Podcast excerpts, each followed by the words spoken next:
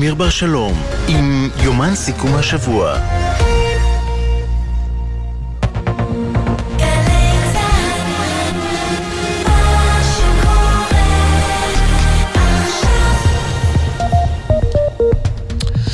חמש בערב, אה, עכשיו אנחנו אה, יומן אה, סיכום הערב, כאמור אנחנו בגל שידורים פתוח. שלום יובל שגב לצידי. שלום אמיר בר שלום. אנחנו כאמור אחרי עוד פיגוע ירי, פיגוע ירי באזור קדומים אזרח ישראלי, נהרג המחבל נוטרל אחרי מרדף, מצטרף אלינו עכשיו עם הפרטים, כתבנו לענייני צבא דורון קדוש. דורון שלום. לא, דורון יהיה איתנו עוד רגע, אז נגיד אמיר בקצרה מה שאנחנו יכולים לספר כרגע על האירוע הזה, אירוע שמתרחש כאמור לפני אה, כשעה אה, מגיע מחבל עם רכב ועם אה, נשק מאולתר לכיוון היישוב קדומים באזור השומרון. מזהה שם את סייר הביטחון שהוקפץ כנראה לתוך הזירה הזאת, ובעצם משם האירוע מתגלגל לכיוון הצומת הסמוכה, נכון? כן.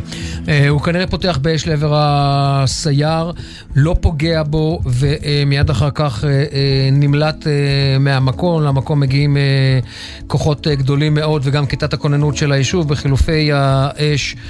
אה, אחד האזרחים אה, נפגע קשה ומת מאוחר יותר מפצעיו. הכוחות ממשיכים במרדף אחרי המחבל ופוגעים בו. עכשיו... הוא נמצא בחיליו, נמצאו שני תתי מקלעים מאולתרים מסוג קרלו. דורון קדוש, אתה מצטרף אלינו עכשיו עם הפרטים.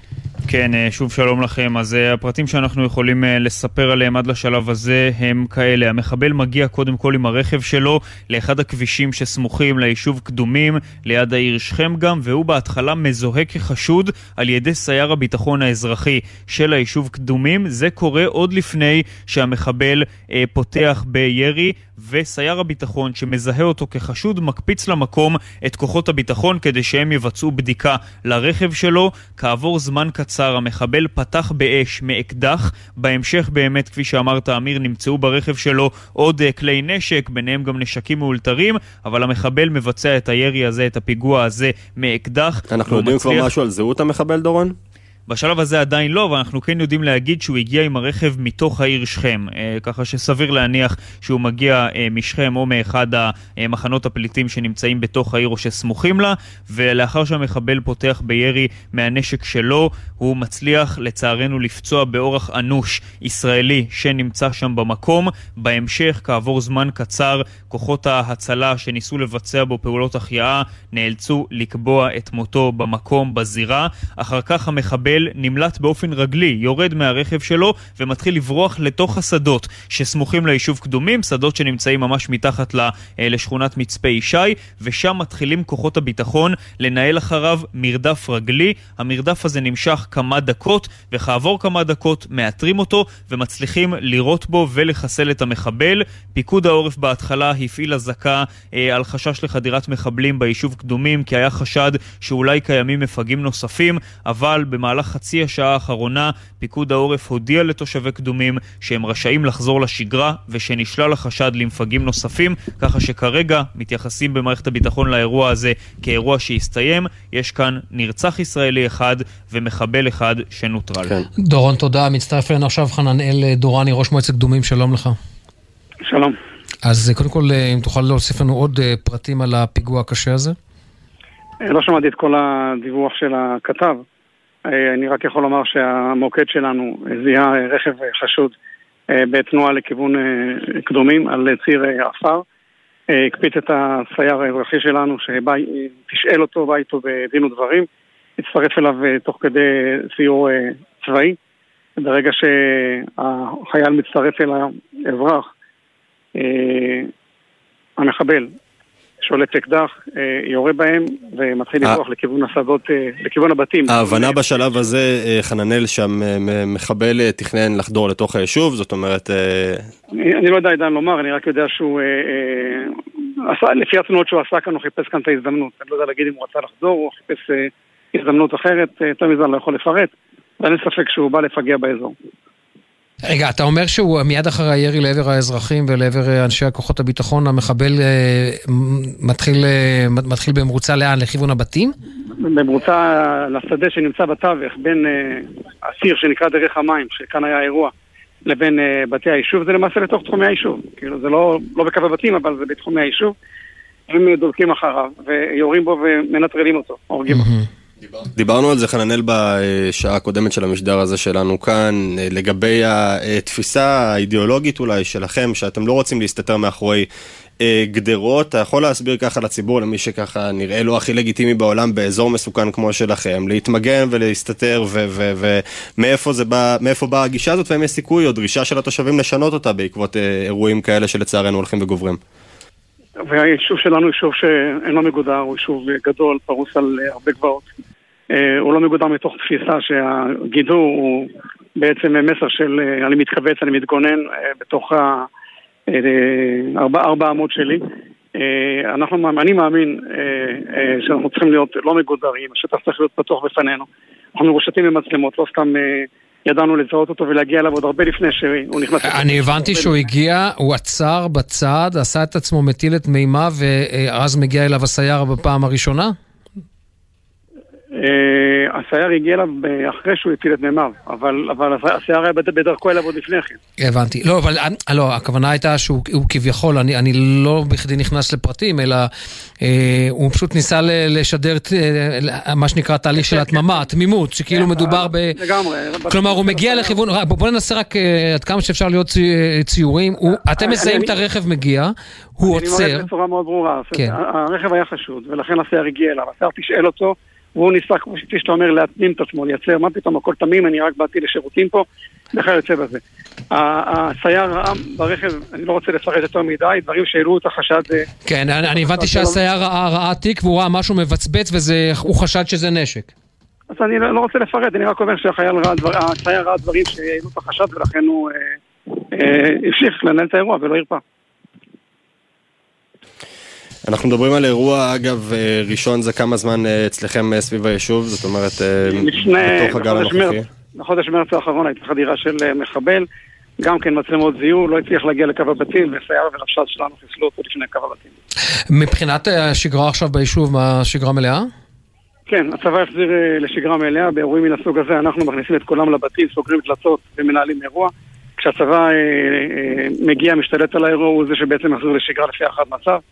מפקד הגזרה כאן יחזיר לשגרה, וכרגע יש כאן אה, אה, דברים אחרונים, אבל התושבים כרגע בשגרה. יש, אה, חנמל, יש איזשהו, איזשהו אה, אה, חידוד לגבי הכוננות, לגבי הערנות אחרי המבצע בג'נין, במיוחד ביישוב שלכם, שכמו שאמרנו, הוא יישוב ללא גדר? אני, אני רוצה לומר שאנחנו נמצאים כאן בחידוד ובמתח, אפשר לקרוא לזה מתח מבצעי. אה, גבוה כבר תקופה ארוכה, לא רק בגלל המבצע בג'נין שהוא היה הכרחי והיה חיוני והיה נכון. האירועים האלה של ירי על הצירים וירי לכיוון היישובים, בשנה האחרונה אה, לתקשורת והגיע רק אירועים לצערי מהסוג הזה שמסתיימים אה, בפציעה או באובדן, אבל אירועי ירי כאלה יש כל הזמן, כל הזמן, בעיקר על עמדות של חיילים, אבל לא רק. ולכן אנחנו חדים, מערכת הביטחון שלנו האזרחית היא חדה והיא דרוכה. עכשיו שהוא יוצא, יודע, יותר אנשים נושאים נשק אישי עליהם ברגע שהם יוצאים מהבית. אה, אבל עדיין אני חושב שהפעולה בג'יני הייתה הכרחית, הייתה נכונה. אה, רק ככה נוכל למגר את הטרור, ואני מקווה גם שהצבא ישכיל לעשות את זה גם במקומות אחרים ולא לא יראה בזה אירוע חד פעמי. אגב, חננאל, לא כדי ליצור הקבלה חלילה או משהו, אבל אנחנו צריכים להיערך הערב גם לאיזה שהם ניסיונות נקמה מצד חלק מהמתיישבים? אני מקווה שלא. תראה, אני... התושבים שלנו, קודם כל אני אומר מפורש, בצורה מאוד ברורה, כל האירועים האלה הם פסולים, לא לגיטימיים, לא נכונים, הם מייצרים, הם, הם, הם מייצרים גם דה-לגיטימציה אה, בינלאומית עלינו, גם לא מעניקים ביטחון וגם מעסיקים את כוחות הביטחון שלנו. ולכן אין לזה מקום, אני, אם שומעים אותי עכשיו, אני קורא לכל החברים שלי, לכל התושבים, לכל הגבעות, לכולם, לכל לכל, כל מי שרק שומע, תנו לצה"ל לעשות את שלו, צה"ל יודע לעשות את הדברים, לא להפריע להם, אין לזה מקום. כל אמירה חשובה, אמירה מאוד uh, חשובה, אני, אני אומר, לא שמענו, אני אומר במפורש אחרי, אחרי פיגועים אחרים, ואני באמת אה, חושב, אתה אמרת את זה נכון, זה פוגע קודם כל בכם. בסופו של דבר, הפעולות האלה שמסיטות את תשומת הלב של צה"ל. חנמל דורני, ראש מועצת קדומים, תודה רבה לך. תודה חננאל, בשורות טובות. ועוברים עכשיו אליך, חוזרים אליך. ג'קי חוגי כתבנו לענייני ערבים, עדכונים ממה שאנחנו שומעים ככה בשטח הפלסטיני?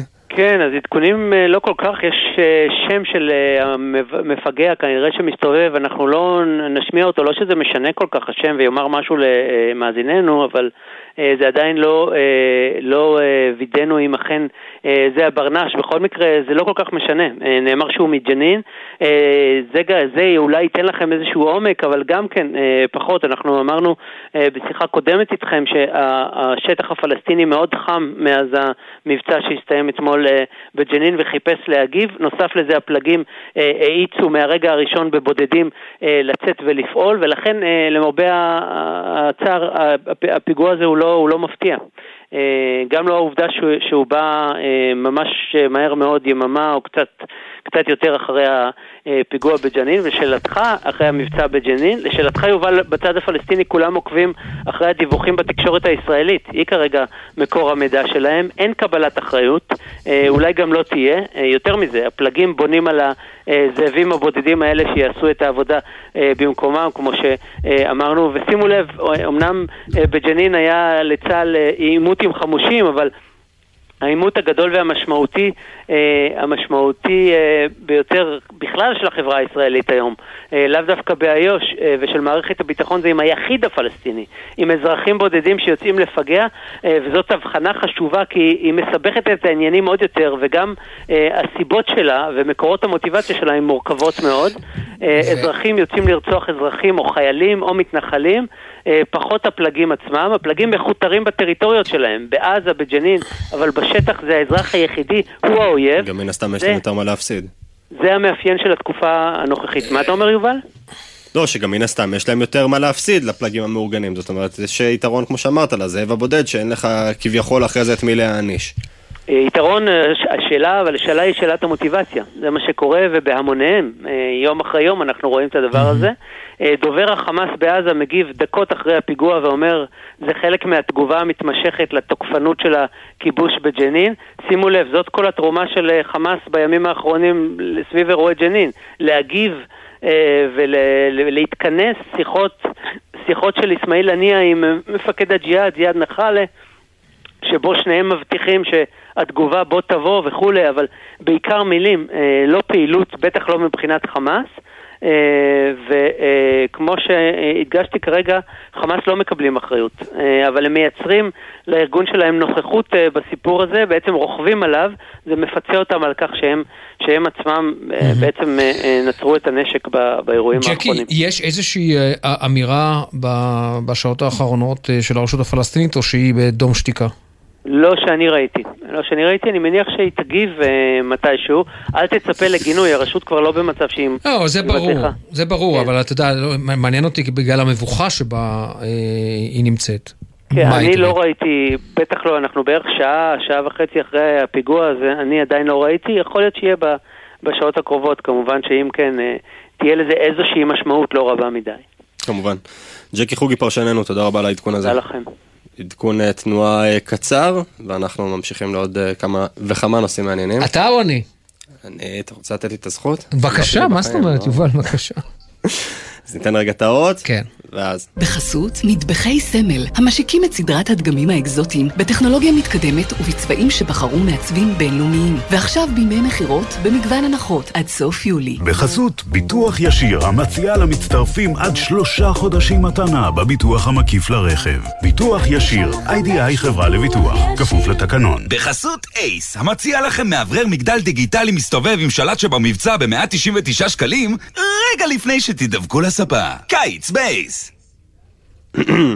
אז בכביש 6 לדרום, עומס תנועה כבד מכיוון, מכיוון אה, סורק עד קריית גת בגלל תאונה לצערנו, כביש מספר 77 אה, עמוס מאוד ממחלף אה, המוביל עד מחלף גולני, כביש אשדוד אשקלון עמוס גם כן, עומס תנועה ממחלף, ממחלף אשדוד עד לצומת אמונים.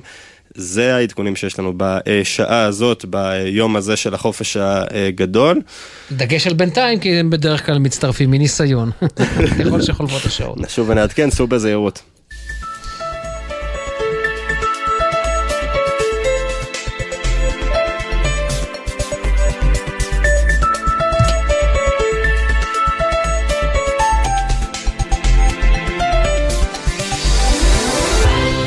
אמיר בר שלום ויובל שגב עם יומן סיכום השבוע.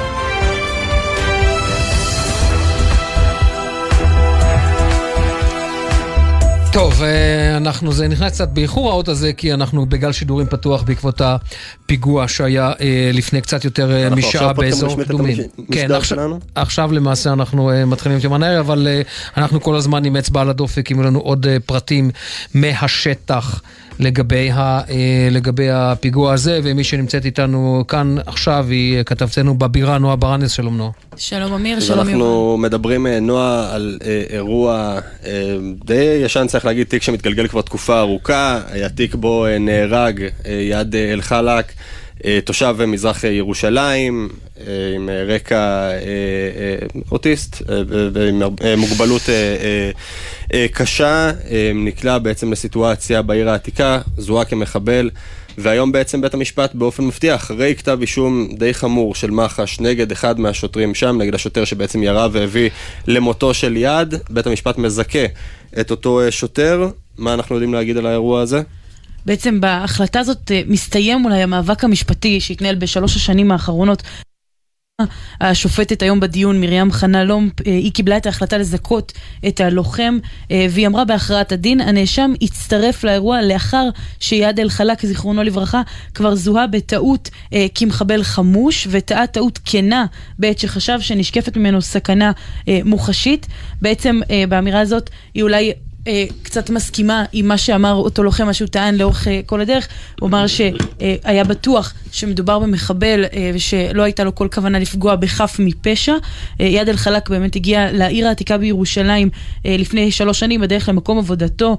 האירוע הזה היה במאי 2020, בזמן הקורונה הייתה לו, אה, על פניו הוא עטה מסכה כירורגית, אה, כפפות חד פעמיות בצבע שחור. כל אלה בנוסף אה, להתנהגותו שם עוררו את החשד של השוטרים, הם החלו במרדף רגלי אחריו, ביקשו שיזדהה כמה פעמים אה, והוא ככה לא הזדהה במקום, אה, נורו לעברו מספר אה, יריות ואז באמת בשלב הזה הלוחם גם הצטרף לאירוע, אותו לוחם שנאשם בהתחלה בהמתה בקלות דעת ובשלב מסוים יד נכנס לחדר אשפה צדדי, שם הלוחם יורה בו פעמיים נוספות פוגע בו, אה, וגם אה, שם בעצם הוא מנסה אה, לעשות איזשהו בדיוק, מבקש ממנו להזדהות, גם שם הוא לא מזדהה. בסופו של דבר, מותו של איאד אל-חלאק נקבע לאחר מכן. אגב, נועה, אנחנו צפויים לראות איזה שהן תגובות היום. ראינו את המשפחה כמובן מאוד מאוד זוהמת על האירוע הזה, אבל אנחנו זוכרים, זה אירוע שכבר אז התסיס מאוד רבים מתושבי מזרח ירושלים והעיר העתיקה. יש איזושהי היערכות מיוחדת של המשטרה מבחינת תגובות הערב? בינתיים אין איזושהי היערכות uh, מיוחדת שלפחות uh, המשטרה מודיעה עליה. כן היו תגובות, כבר ביציאה מהאולם אפשר היה לראות שהאירוע הזה מעורר סערה. היו, האולם היה מלא באנשים, היה תור בחוץ כדי להיכנס לאולם משני הצדדים, גם מהצד uh, התומך uh, בזיכוי וגם מהצד שלא תומך בו. Uh, כן נגיד שהמשפחה שלו יצאה ממש בסערה, המשפחה של איאד אל-חלאק יצאה מהאולם uh, בצעקות uh, שאין צדק לאיאד. Uh, מהצד השני, אתמול הלוחם כתב לקראת הדיון שבאמת לא התכוון מעולם לפגוע בחף מפשע, שהוא היה לוחם בשטח שפעל כדי למנוע פיגוע. אה, תגובות נוספות רק שחשוב לומר שמפכ"ל המשטרה שבתאי והשר לביטחון לאומי מיד אה, עם פרסום ההכרעה הוציאו כן. הודעות אה, גיבוי ללוחם, בן גביר אפילו התקשר אליו, שוחח איתו. בן גביר, כן. טוב, בעניין הזה לא מפספס, לא מפספס הזדמנות לעשות מזה עוד הון פוליטי. לא שאנחנו מלינים פה על העניין של בית המשפט, אבל מה שמאוד מעניין הוא שהשופטת מקבלת את הטענה של הלוחם וזה מעניין שהוא נקלע לסיטואציה מורכבת. כלומר, כן. הוא בכל שלב... בכל קבלת החלטה בטוח שעומד מולו מחבל. כן. וזה גם רוח, וזה גם רוח התקופה. כן. וגם רוח התקופה, שאנחנו מדברים על מתיחות מאוד גדולה באזור נכון. ו- וגם אה, אה, בעצם מה שהם אומרים, שהוא נקלע לסיטואציה רק לאחר שהכוחות בשטח כבר אמרו, כלומר שהוא כבר חשוד קיבל כמחבל. בקשר, כן, שזה חשוד כמחבל, אה, ברור. מחבל, כלומר, לא הוא. נכנס לסיטואציה, שוב, זה, בעניין הזה יצא לי לא מעט מקרים, הוא נכנס לסיטואציה כאשר ברור לו שיש מחבל. אומרת, לא, ריצה בעיר העתיקה, ולכן- בשבת אה, מוקדם בבוקר, כן, כן, כן. ולכן השופטת מקבלת את זה שזה מבחינת הראייה של הלוחם, מדובר כאן בסיטואציה של מחבל. כן, או ומאז- חשד למחבל, ולכן ו- מכאן ו- כל מערך זאת- ההחלטות. ובכל זאת עדיין אנחנו עוד רגע, יהיה לנו רעיון אה, חשוב ומעניין ודי חריג צריך להגיד עם אה, אה, נציגת אה, מח"ש בתיק הזה, אבל אנחנו אה, מבינים די שהם אמיץ מבחינתם גם. צפויים אה, אה, לערער. בעצם במחלקה לחקירות שוטרים עדיין בוחנים את האפשרות, הם שוקלים האם לערער אה, לבג"ץ בעצם אה, על, על הזיכוי הזה, כי אני אגיד שגם הלוחם לכל אורך התקופה הוא משרת במג"ב, אה, הוא משרת בקבע במג"ב, והיום גם מפקד מג"ב מיד עם פרסום הזיכוי אמר שהוא כן. אה, יתמוך אה, בעצם ויאשר, יאפשר לו לצאת לקורס אה, פיקוד. נועה ברנס כתבת לנו בבירה, תודה רבה, ואנחנו. כאמור אומרים שלום לעורכת הדין הילה ירון אדלמן, התובעת בתיק הזה מטעם המחלקה לחקירות שוטרים, שלום. ערב טוב. יכול להיות שהלכתם קצת עם הרגש באירוע הזה, זאת אומרת שראיתם אירוע נורא נורא טרגי שכאב כמובן להרבה מאוד אנשים, מוות של צעיר אה, על הרצף האוטיסטי, ופחות בחינה ריאלית של הראיות בשטח ושל המורכבות של זירה כזאת? אמ, מבלי להפחית בזה שהזירה, יש מורכבות בזירה כזאת ויש מורכבות באירוע כזה, ההחלטה הייתה החלטה שנסמכה אך ורק על חומר הראיות ואך ורק על ניתוח משפטי של חומר הראיות. זאת אומרת, רגש זה דבר שנמצא בכל אחד מאיתנו תמיד, אבל כשבאים לקבל החלטה משפטית, אתה מקבל החלטה על בסיס ראיות ועל בסיס ניתוח משפטי. אה, ולפני שקיבלנו את ההחלטה, שהיא לא החלטה קלה, כי זה אירוע לא קל.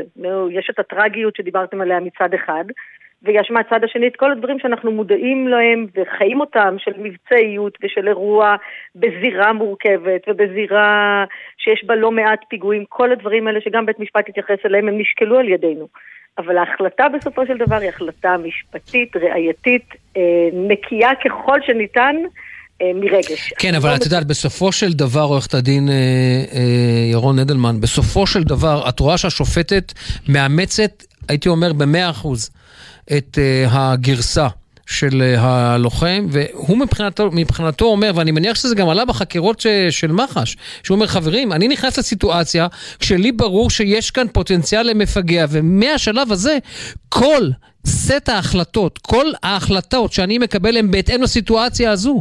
בשום שלב לא ידעתי שהוא לא חמוש, או לחילופין על הרצף האוטיסטי. זה נכון, התיק הזה, המחלוקת בתיק הזה כמעט לא נגעה לעניינים העובדתיים. ההכרעות העובדתיות פה לגבי מה היה ואם נאמר שהוא מחבל היו כמעט מוסכמות, המחלוקת העובדתית הייתה מאוד מצומצמת. אבל אנחנו סברנו, ועוד פעם, הניתוח המשפטי הוא שגם במקום שיש איזושהי טעות, אתה, אתה בוחן את הטעות לפי הנסיבות, וגם אם אומרים שיש מחבל ויש שלב שבו אפשר לראות ולא מזהים אמצעי ולא מזהים מטרה, כי לא מדובר באדם שכבר ביצע איזשהו משהו, שהתחיל לבצע, שכבר ביצע, פגע באנשים, אלא על פי זיהוי, ועדיין אנחנו מדברים על הסיטואציה שבה הוא נכנס לאותו חדר אשפה ורואים שאין לו ביד אמצעי והוא לא פוגע, ואחר כך הוא כבר פצוע מהירי הראשון ונמצא על הרצפה ולא עושה פעולה שמצדיקה את הירי, הניתוח המשפטי הזה שהוביל אותנו למסקנה שמדובר בירי שהוא גם בניגוד להוראות הפתיחה באש, הוא גם בניגוד להוראות שניתנו בשטח באותו רגע על ידי מפקדו של השוטר המג"ב הזה, והם גם, והוא גם היה ללא הצדקה הירי הזה. אתם מתכוונים לערער על אה, הכרעת הדין? תראה, הכרעת הדין ניתנה היום, היא כוללת בתוכה כל מיני סוגיות, גם משפטיות, גם ראייתיות, כמובן נלמד אותה, אנחנו עוד לא יודעים בשלב הזה להגיד... יכול, יכול להיות, אגב, מ- מ- מהדברים שאת מתארת כאן, שמערכת המשפט רגישה יותר עם אה, שוטרים, עם לוחמי מג"ב, ראינו גם אה, לא הצלחה כבירה במיוחד שלכם, גם בתיק של אה, לוחמת מג"ב אוריאן אה, בן קליפה, בר קליפה, אה, וגם אה, בעוד לא מעט תיקים בזמן האחרון, שמח"ש אה, לא בדיוק מקבלת את מה שהיא רוצה בהרבה מאוד מקרים.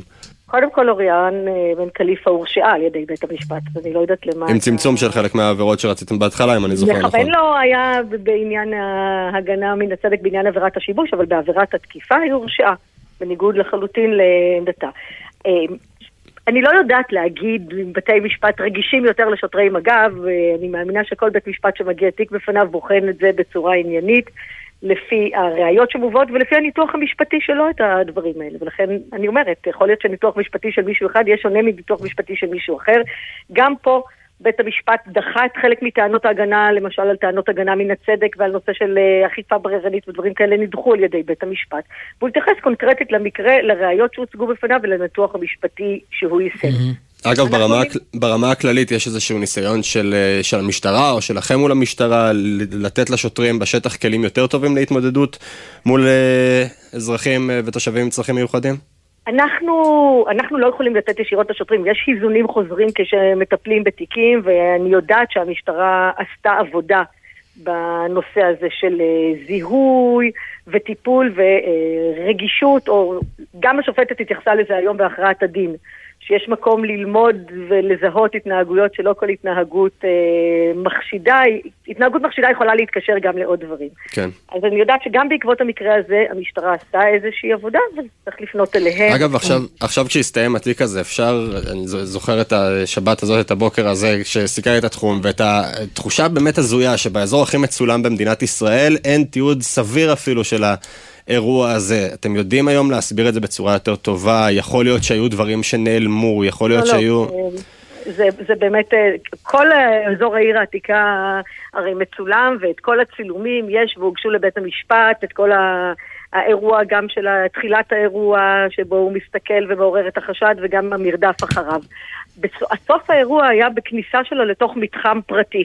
המתחם הפרטי הזה אה, מרושת במצלמות אה, פרטיות שהן בבעלות פרטית. שלא עבדו כביכול, אם אני זוכר נכון. שיומיים, כן, באופן אה, טרגי, יומיים קודם לאירוע, הם אה, נותקו מסיבות אה, פרוזאיות של היה צריך את השק הפנוי לצורך משהו. אה, אבל אה, אנחנו בדקנו את זה היטב, האם יש פה משהו שמישהו ניסה להסתיר וכל מיני דברים, וכל הדברים האלה הוזמו, זה באמת היה מקרי לחלוטין. גם אני זוכר, הז- הזירה לא הייתה נקייה לגמרי, הגופה טיפה הוזזה או משהו כזה, זאת אומרת, לא, לא, הטיפול שם אולי בזירה לא היה מושלם, זה גם אולי חלק לא, לא, מהבעיה. הזירה לא הייתה נקייה לגמרי, כי מרגע שחשבו שאולי מדובר באירוע אה, פח"עי, אז לפני שניגשו לגופה, הזמינו חבלן. כמו שעושים, אה, שניכם בוודאי יודעים את זה, שמזמינים חבלן כדי לזכות את הגופה, לראות שאין... לוודא אה, שאין עוד עליה חגורת נפץ. נכון, כן. אבל גם בית המשפט קבע היום בהכרעת הדין שהדברים האלה לא פגמו בזירה ולא פגמו ביכולת להגיע לממצאים, וזה כתוב מפורשות עורכת הדין אה, ירון אדלמן, ממש שאלה לסיום. איך זה להיות אה, במח"ש בימים אלה? אה, אנחנו עושים את העבודה שלנו, אנחנו באמת עושים את העבודה שלנו. תחת עננה? לא. תראי, את מדברת עם בוגר רשות השידור, שחרב הונפה מעל ראשו הרבה זמן, בסוף היא ירדה לצערו הרב. אז אה, את יודעת, זה די דומה המצב. אז אני לא יודעת איך לך היה בימים האלה. אני חושבת שאני קמה בבוקר ועושה את העבודה אה, ומתאמצת ועושה בכל יום מחדש את מה שאני צריכה לעשות ואת מה שהציבור מצפה ממני לעשות.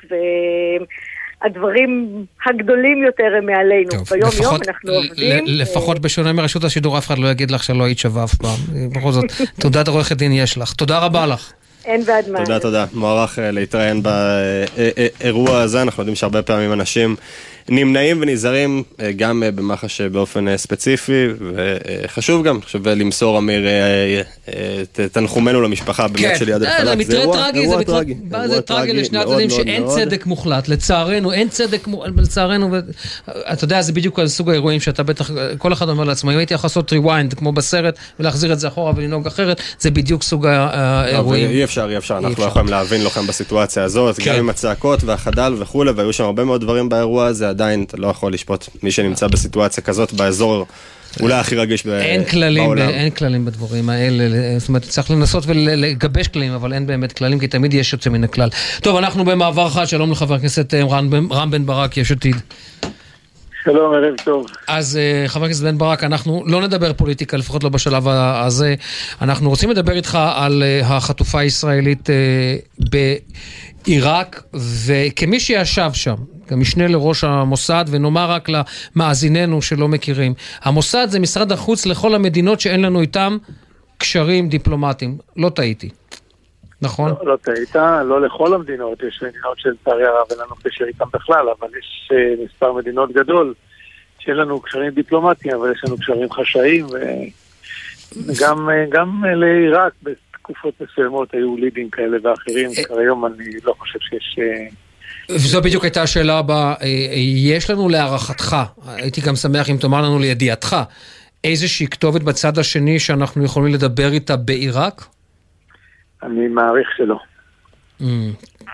אני מעריך שלא. כלומר, לא מבין המיליציות כאלה ואחרות שם, ולא השלטון עצמו המרכזי, כמה שהוא שלטון... לא, אה, אני לא, אני לא בקיא בפרטים, וגם אם אה, יש, אז בטח לא הייתי יודע, וגם אם הייתי יודע, לא בטוח שהייתי משתף, אבל, אה, אבל אני אומר זה בכנות, אה, למיטב ידיעתי אין. מה בכל זאת נוהגים לעשות אבל באירועים שכאלה כשאנחנו יודעים שיש לנו אזרחית שם? יש כמובן מעורבות של מדינות נוספות והיא גם אזרחית רוסית וכולי וכולי, אבל בסוף יש סצנריו שבו ישראל פועלת באופן אקטיבי בשטח שם, זאת אומרת אה, מנסה לחלץ אותה, או שזה כבר תרחיש שהוא אה, מהסרטים קצת? תרחיש אה, שהוא לא, הוא לא, אה, הוא לא, לא סביר לחלוטין, אבל בטח, אה, בטח הוא לא תרחיש, זה לא דבר שעושים מעכשיו לעכשיו, זה, דבר מורכב מאוד, ואני לא חושב שזה המצב. מה שעושים זה מפעילים הרבה מאוד קשרים חשאיים שיש עם מדינות שיש לנו איתן קשרים חשאיים, מפעילים קשרים גלויים, מדינות שיש לנו איתן קשרים גלויים, ומנסים להשפיע, לא מדובר הרי ב... בלוחמת או, ב, או במישהי... אה, לא מדינת, צריך לומר, לא מדינת ישראל שלחה אותה לשם, וזה, זה, לא, צריך לא, את העניין לא הזה להדגיש באופן חד משמעי, כי טוב, גם לא שלחנו את טננבאום ללבנון וכולי, ובסוף טיפלנו, אבל אתה יודע, זה... ממש, ממש לא מדינת ישראל שלחה אותנו לשם, היא עשתה לדעתי טעות, אבל אה, היא עכשיו בדרכונה הרוסי, ו- והיא תמימה לחלוטין, ומן הראוי היה שגם אם היא מוחזקת במיליציה כזאת או אחרת, הם יעשו את הדבר הנכון וישחררו אותה, ואני מניח שזה עיקר המאמצים שעושים אה, כרגע. רם, אני רוצה רגע לנצל את הניסיון שלך, באמת, אתה יודע, בשבתך במוסד, בשנותיך במוסד. הרי בסופו של דבר, אנחנו מדברים פה על מדינה ריבונית, קוראים לה עיראק.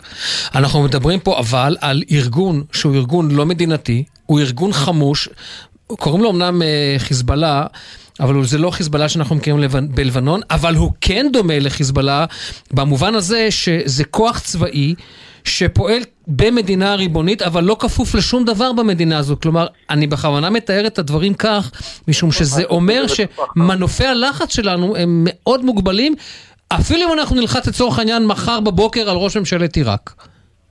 נכון, אה, אבל לעיראקים יש אחריות כי זה נמצא בשטחם ולהם יש כן יכולות אה, כאלה ואחרות.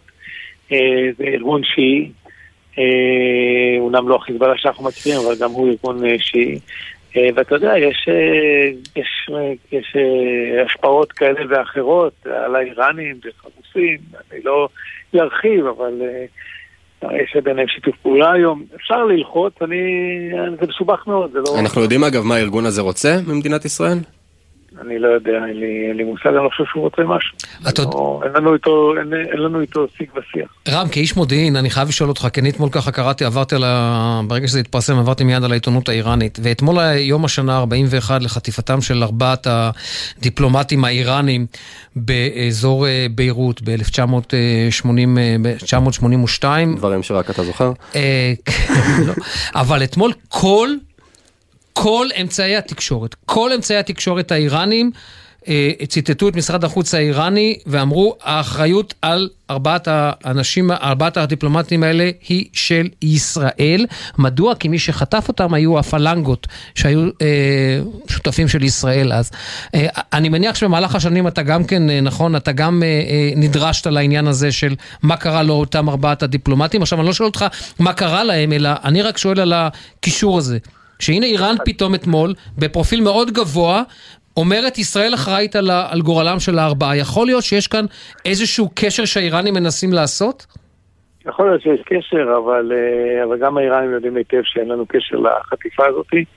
אה, לא היה, ו- ואין לנו קשר, וזה משהו שעצמאי לגמרי, ואין לנו גם, אה, אין לנו גם מידע מה, מה עלה בגורלם. אני חושב שהתחקיר הישראלי דיבר על כך שהם נרצחו מיד אחרי החטיפה ונקברו באתר בנייה. כנראה אני לא, כן, זה, זה היה תחקיר, אבל, אבל אנחנו לא, לא באמת יודעים, בוודאי אין לנו קשר לעניין הזה, אנחנו גם לא נוהגים לחטוף ולרצוח, כמו שאתה יודע, זה לא, זה לא, בטח לא דיפלומטי, זה לא הדרך שלנו.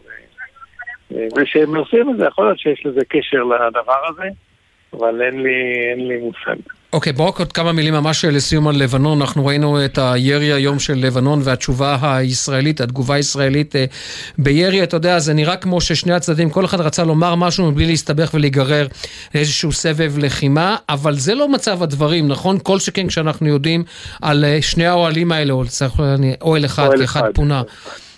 בהר דוב, כחבר ועדת חוץ וביטחון, מה ישראל צריכה לעשות כאן?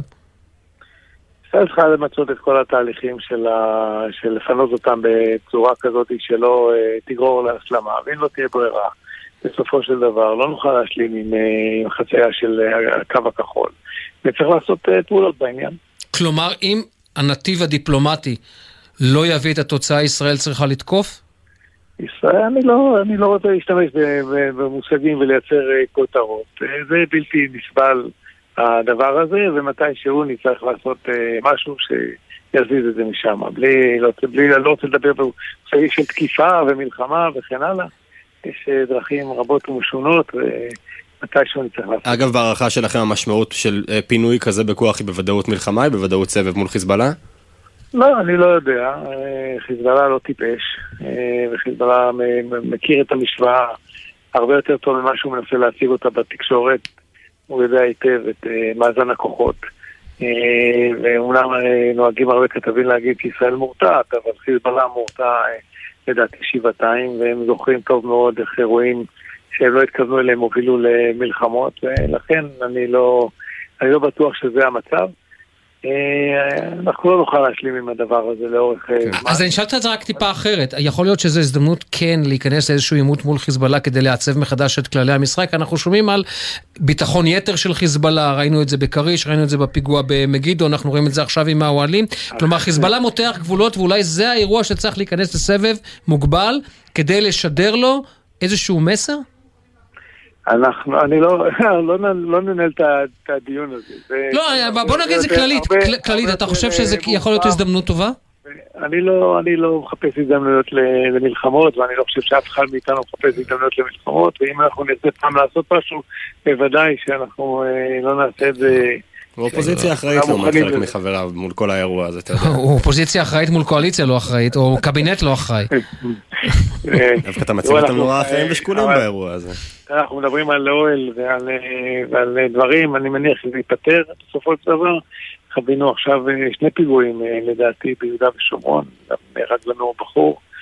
אה, כן. היה מקום, היה מקום להביע צער אה, גדול. אני מבין שגם היה פיגוע דריסה, אבל אני לא קיבלתי את הפרטים. אה, אנחנו מיד נתעדכן גם בזה. אבל אה, כן, זה. המצב, המצב מאוד מאוד מתוח, הרבה מאוד כוחות של צה"ל אה, נמצאים שם. כן. וצריך להגיד ביושר, כוח צבאי חזק ככל שיהיה, בסופו של דבר צריך להוביל למעשה מדיני, רק, רק כוח ורק צבא אף פעם לא יפתור את הבעיה. חבר הכנסת רם בן ברק, יש עתיד, תודה רבה. תודה רבה לכם. אנחנו יוצאים לכמה חסויות, ואחר כך אה, גם אה, חברת אה, כחול לבן, המחנה הממלכתי, סליחה, על ההפגנות ועל התגובה היום של בני גנץ והתגובות החריפות נגדו, גם עדכונים ממשפט ראש הממשלה נתניהו, יישארו איתנו, וגם כמובן עדכונים נוספים מהפיגוע עם פרטים חדשים שמגיעים משם, כבר חוזרים אחרי המבזק הקצר.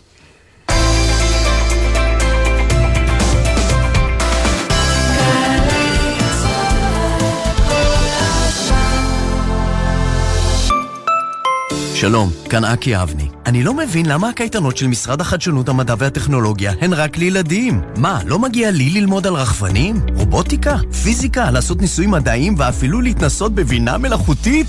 הקייטנות מיועדות למסיימי כיתות א' עד ח', והכל במחיר מסובסד, עד 100 שקלים בלבד.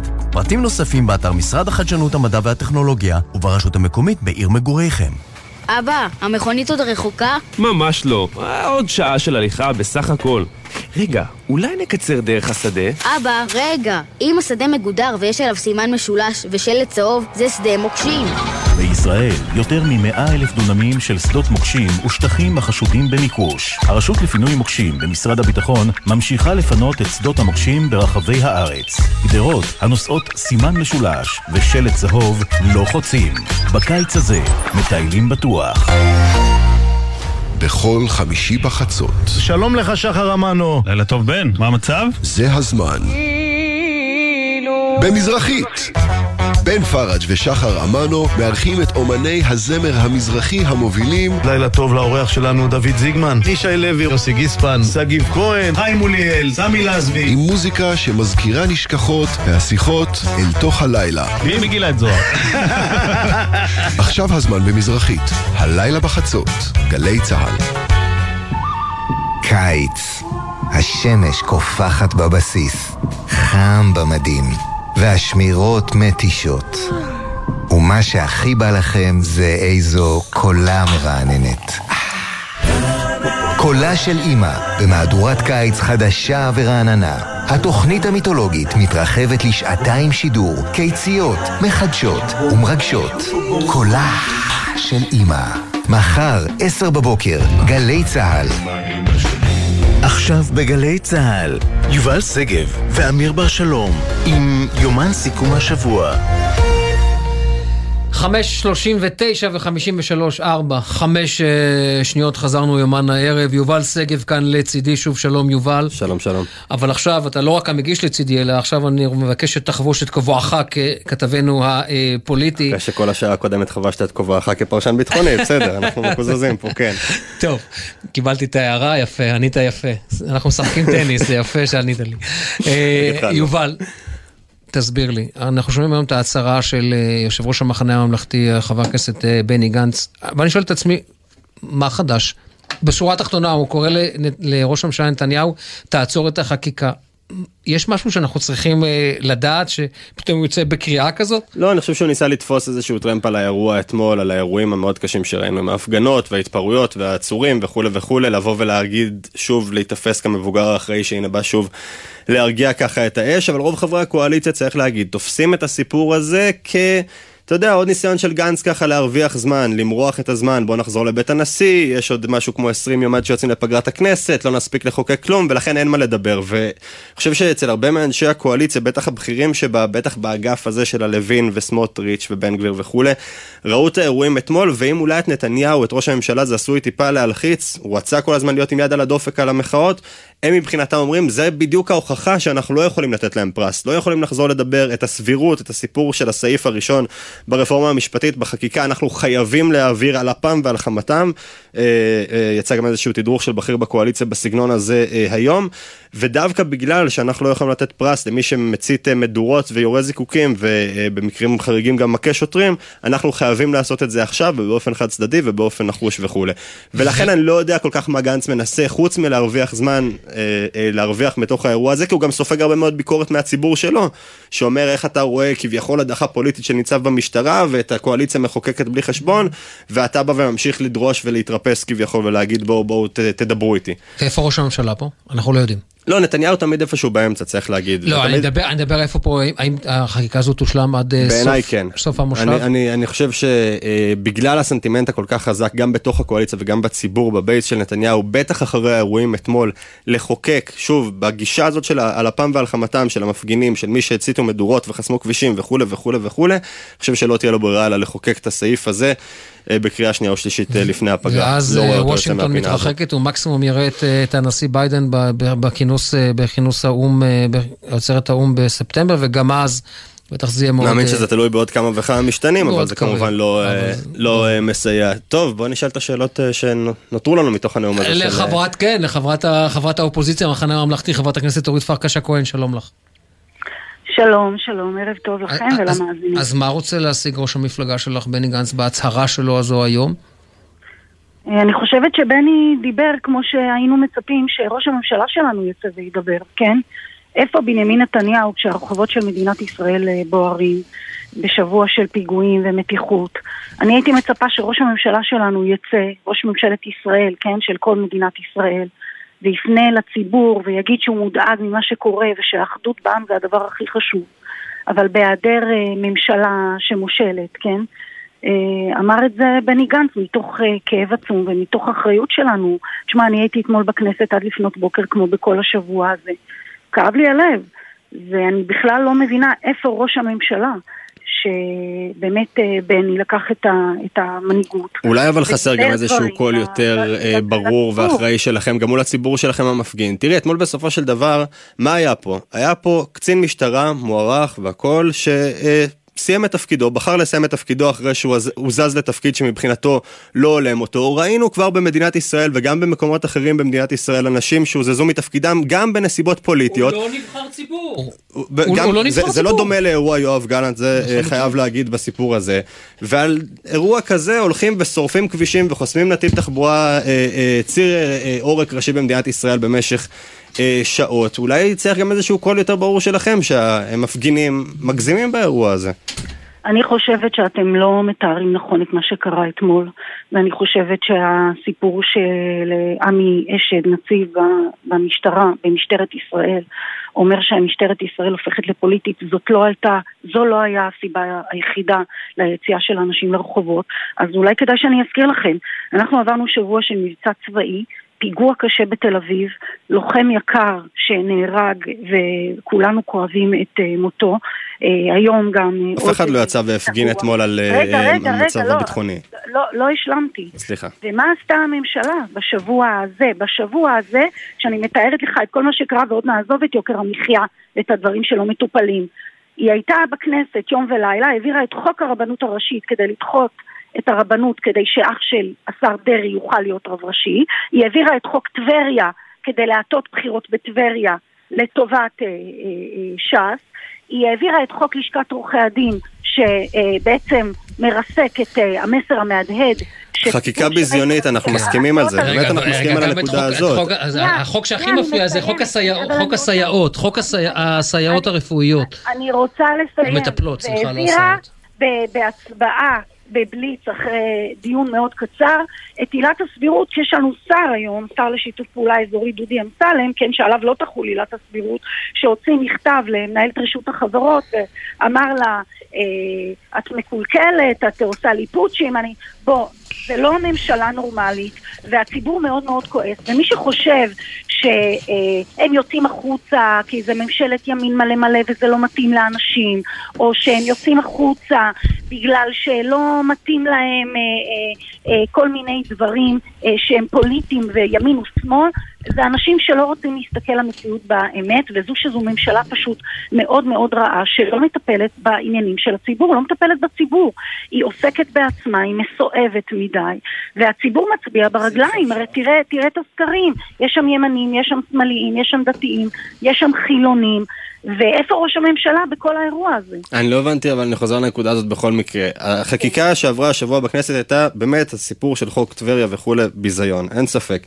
אבל איך זה קשור להתמודדות של, של הממשלה הזאת עם הטרור ועם המצב הביטחוני? זה לא שמחוקקים חקיקה לא. בכנסת בתוך שבוע שתציל את כולנו מהטרור. מה שניסיתי לומר, שבתקופה כל כך מאתגרת, עם כל כך הרבה אתגרים, מתיחות ביטחונית, בעיות משילות, בעיות פרוטקשן, יוקר מחיה, אינפלציה, תתעסקו במה שצריך. וסדרי העדיפויות של הממשלה בשבוע כל כך משמעותי, כשכל uh, עם ישראל בימים רגילים, בתקופה של מנהיגות לא אה, מסיתה, בדרך כלל מתאחד בתקופה כזו.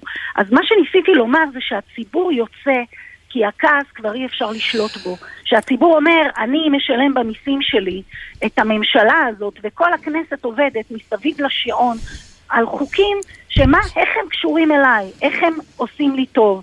ולכן היציאה הזו היא לא רק עמי אשד, והיא לא קשורה לימין מלא מלא. ומה... לסיום, לסיום אבל אפשר חברת הכנסת אורית פרקש הכהן לקבל אמירה ברורה שלכם שאין צורך ואין סיבה לשרוף כבישים ולראות זיקוקים בלב עיר בתל אביב כדי להעביר אה, מחאה ואכזבה? אני אגיד לך שממשלה מושחתת שמנסה אה, לייצר פה דיקטטורה, זה לא נעים יותר מאשר הפגנות. וההפגנות והמחאה הזאת הם הכוח היחיד, תקשיבו לי, היחיד שהכניס אותנו לבית הנשיא ולהידברות ושיחזיר את הממשלה הזאת להבין שהיא לא יכולה לעשות כל מה שהיא רוצה. ולכן אני חושבת שאלה אנשים פשוט אה, אמיצים. אז כן, צריכים להתרגל לזכור למצב שכל פעם שיש קבוצה של כמה אלפי כן, ישראלים שלא מרוצים, יכולים לחסום עורק תחבורה ראשי במשך שעות במדינת כמה ישראל. אנשים, תסתכל על הסקרים, הרוב המוחלט במדינת ישראל, מעל ל-70% מאסו באובססיה הזאת, בתהליך הזה שנעשה בלא הסכמה, ורוצה אה, שיעשו את הדברים בהסכמה רחבה ושיטפלו ביוקר המחיה שלהם ושיטפלו בביטחון ושיטפלו בפרוטקשן הנוראי שמשתלט בכל הארץ, כי כל הדברים האלה החמירו, ולכן אני חושבת שמדובר פה בכעס ובהתקוממות ממש אמיתית. ואנחנו לא זוכרים הרי אירועים כאלה. ומי שנושא באחריות על מה שקורה, באמת, זה ראש הממשלה והממשלה. ממשלה, מי שבידיה הכוח נושאת אחריות לאיך שנראית החברה שלנו, למה שקורה okay. אוקיי. ברחובות שאנשים יוצאים בהמונם. עכשיו, לא היה דבר כזה, ואני קוראת מפה, אני מצטרפת לקריאה של בני גנץ. פשוט אה, תסתכלו על מה שקורה לעם ישראל ו- ו- ותעצרו את, ה- כן. את, את ההידרדרות הזו, כי אנחנו בנתיב מאוד מאוד מסוכן שיכול אה, להסתיים בצורה שאנחנו לא רוצים אפילו לדמיין. אין ספק, דרושה כאן יותר אחריות של כל הצדדים. חברת הכנסת אה, אורית אה, פרקש הכהן, המחנה הממלכתי, תודה רבה שהיית איתנו, תודה. תודה, תודה רבה. ועכשיו אנחנו אה, חוזרים למה שממש היה כמה בכותרות. אירועים, כמה אירועים, אנחנו עוברים פה ב-24 שעות, כמות האירועים המז'וריים שיכולים למלא תוכנית, ואנחנו... ותראה אה, מה זה, אנחנו בסוף שעה, שלום תמר שונמי, כתבתנו לענייני משפט. שלום. אז אה, היום זה היום האחרון של אה, עדות... כמעט אמרתי עדות כן. אלנסקי, כמעט אה, אמרתי את יופי. אלנסקי, מילצ'ן. בגלל אולמרט בהפגנות אתמול. אבל אה, אה, נפרדנו מארנון מילצ'ן. זהו, נפרדנו עשרה ימים, כן, שלא, מישהו, שלא למישהו פה יהיה חסך, עשרה ימים חלפו, המסך ירד, סוף סוף יש מי שיגידו עליו. חוזרים מברייטון. כן, על ההפקה ההוליוודית שבאמת ממש שודרה כמו בסרט מברייטון שבאנגליה לאולם בית המשפט המחוזי בירושלים. ומה שקרה היום, צריך להגיד, בעצם הייתה חקירה חוזרת. כלומר, הייתה לנו חקירה ראשית שנמשכה יומיים, ראשון, שני בשבוע שעבר, לאחר מכן שבעה וחצי ימים של חקירה נגדית של ההגנה, ועכשיו הייתה לנו בעצם חקירה חוזרת, ומה שקרה... מה זה ב- אומר אגב, אה, סליחה שאני קוטע אותך תמר, מה זה בעצם החקירה החוזרת? ראינו את החקירה הראשית שהייתה מאוד מוצלחת לפרקליטות, החקירה הנגדית שהייתה מאוד מוצלחת לעורכי הדין של נתניהו, מה זה החקירה החוזרת ואיפה בסוף היא מיקמה אותנו בציר הזה, אם אנחנו צריכים קצת לפשט את זה למונחי כדורגל לצערנו? זהו, אז בדיוק בגלל שהעד, מה שנקרא, התמסר למי ששאל אותו, כלומר, כשהתביעה שאלה אותו, אישר באמת חלקים מאוד נרחבים מתזת התביעה, גם בתיק 1000, גם uh, באופן חלקי בתיק 2000, uh, ואז כשההגנה שאלה אותו, הוא גם כן uh, סייע לה לא מעט, ולכן בעצם אתמול אחר הצהריים, מה שראינו, עורכת הדין, התובעת הראשית ליאת בן ארי מודיעה, יש פערים משמעותיים um, בין מה שבעצם הוא אמר בחקירה הראשית ובחקירה הנגדית, ולכן היא מבקשת להגיש את ההודעות שלו במשטרה. מה שהיא עושה בחקירה החוזרת, זה היא בעצם מנסה לאמת אותו עם הפערים האלה ולהגיד, תסביר לי למה אמרת כך, ואז... אה, ואז בעצם אמרת משהו שונה, אפילו הפוך. והיא בעצם מנסה, מה שנקרא, להדביק את הפער, לנסות לשנות, אה, יש שיגידו למזער נזקים, מה שנקרא. עכשיו, ראינו שבחלק מהדברים אה, זה עבד לה. למשל, בעניין המתנות. מצד אחד, מילצ'ן אמר, נתתי לזוג נתניהו מתנות עוד מתחילת החברות, משהו שתואם את סברת ההגנה. מצד שני, הוא אמר, בשלב מסוים זה הפך לרוטינה, להרגשתי.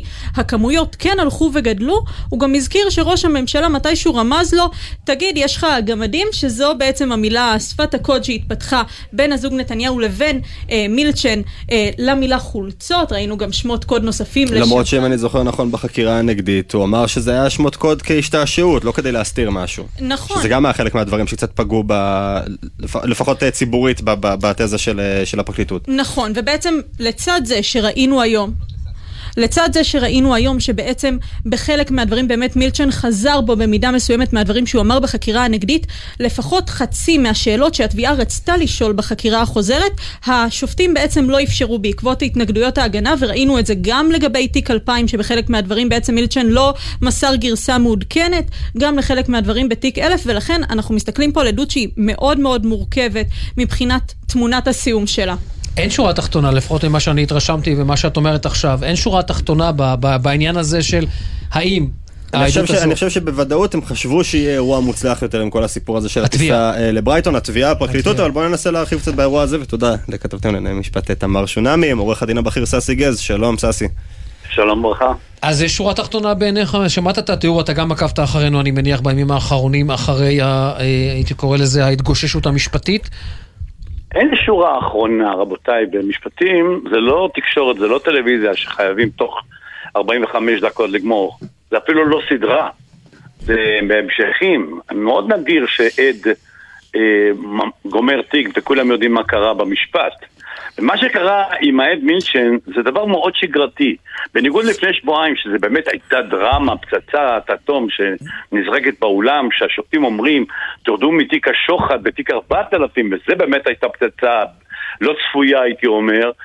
העד מילצ'ן זה דבר די צפוי, הרבה פעמים קורה לנו במשפטים, ואני ניהלתי הרבה מאוד תיקים בחיי, שעד אומר דברים במשטרה, כשהוא אה, מול החוקרים הוא יותר מרצה את אלה החוקרים, כשהוא מגיע למשפט הוא רואה את הנאשם, הוא רואה את המשפחה, דברים משתנים, לפעמים מתוך תחושה שמצפון לא היה אמר שקר במשטרה, לפעמים מהפחד מהנאשם או לפעמים מהמצפון, וכל הדברים האלה, והדברים האלה הם שגרתיים.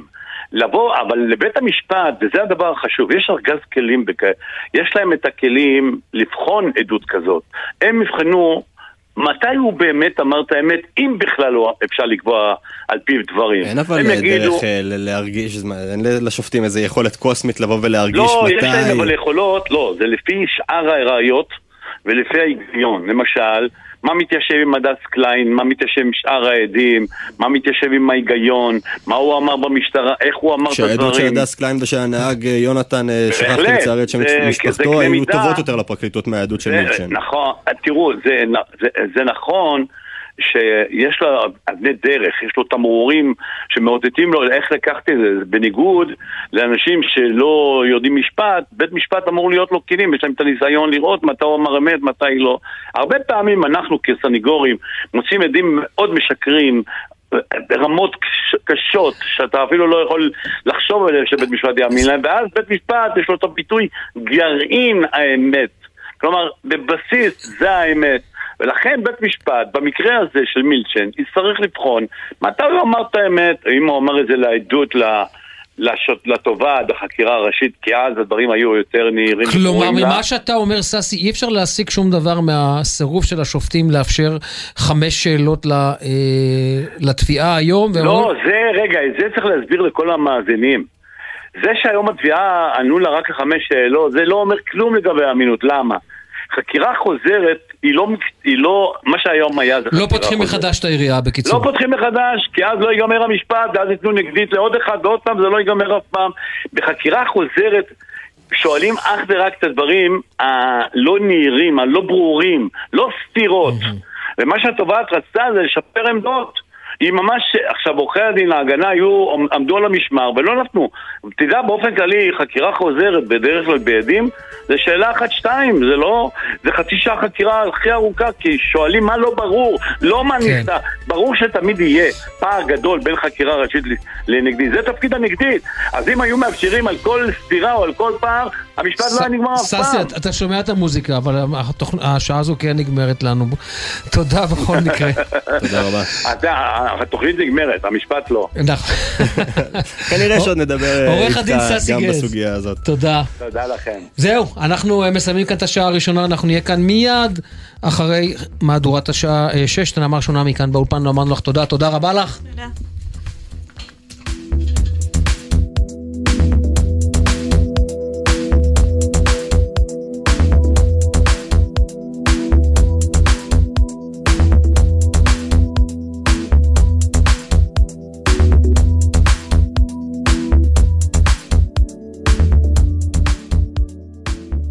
בחסות שטיינר, המציעה מכשירי שמיעה עמידים למים, נטענים ומתחברים למגוון טלפונים חכמים. שטיינר, כוכבית 6967. בחסות ביטוח ישיר, המציעה למצטרפים עד שלושה חודשים מתנה בביטוח המקיף לרכב. ביטוח ישיר, איי-די-איי חברה לביטוח, כפוף לתקנון. בחסות אוטודיפו, המציעה מצברי ורטה לרכב, כולל התקנה חינם עד תשע בערב. כי אם יש משהו יותר מעצבן מלהיתקע בפקק, זה להיתקע בחנייה.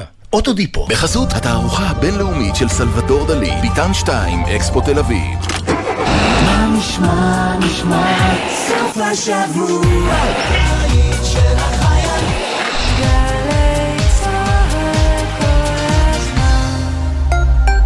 עתודה אקדמית, מצוינות. בוגרת כיתה י"א, את חולמת להצטיין? מצוין! מעוניינת לשלב לימודים אקדמיים עם שירות צבאי כקצינה? מצוין! בואי לכנסי המידע המתקיימים במהלך חודשי יוני-יולי באוניברסיטאות ברחבי הארץ וגלי מסלול שיאפשר לך להתקדם לתפקידים מובילים בצה"ל, בתעשייה ובהייטק. לפרטים ולהרשמה חפשי עתודה אקדמית. עתודה אקדמית, בחירה של מצוינות אוניברסיטת בר אילן גאה להשפיע, להשמיע, להפתיע. ואתם?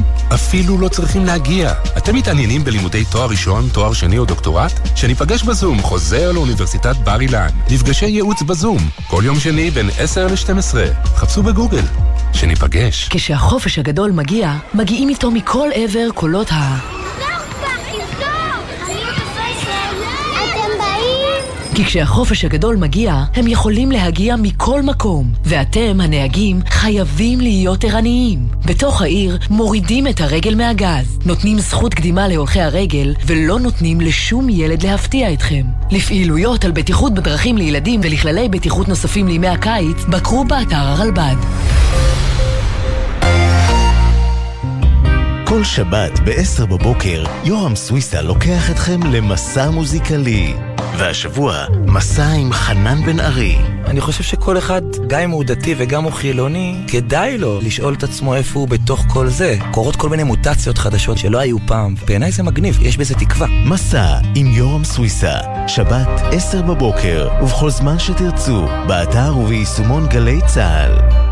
מיד אחרי החדשות, יובל שגב ואמיר בר שלום.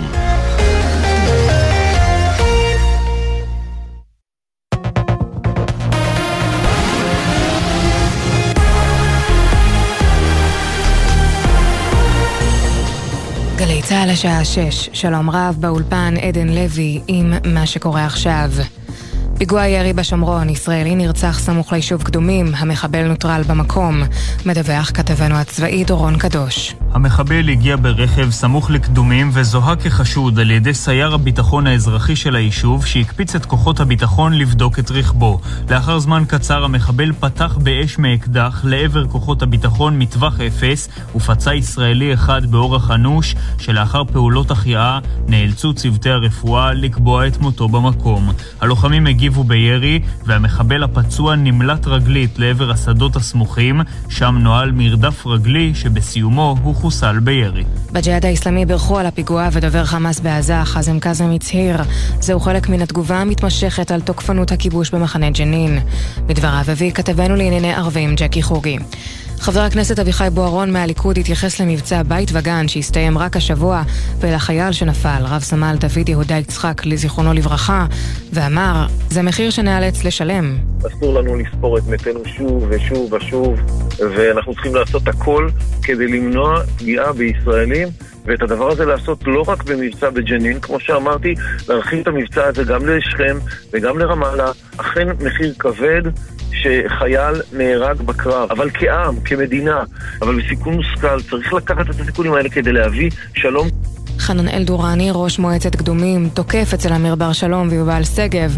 ירי יש כל הזמן, שומעים רק שיש פצועים. אנחנו נמצאים כאן בחידוד ובנתח מבצעי אה, גבוה כבר תקופה ארוכה. האירועים האלה של ירי על הצירים וירי לכיוון היישובים, בשנה האחרונה אה, לתקשורת הגיע רק אירועים לצערי מהסוג הזה שמסתיימים אה, בפציעה או באובדן, אבל אירועי ירי כאלה יש כל הזמן.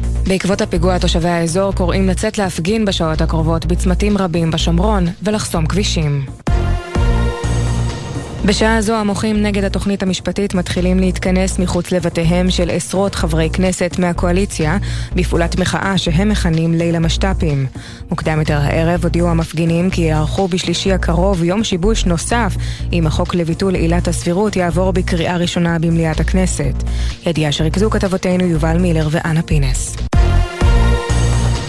בית המשפט המחוזי בירושלים זיכה מאשמה את לוחם מג"ב ששמו אסור בפרסום, שירה למוות ביד אל-חלק, צעיר עם צרכים מיוחדים בעיר העתיקה בירושלים לפני כשלוש שנים.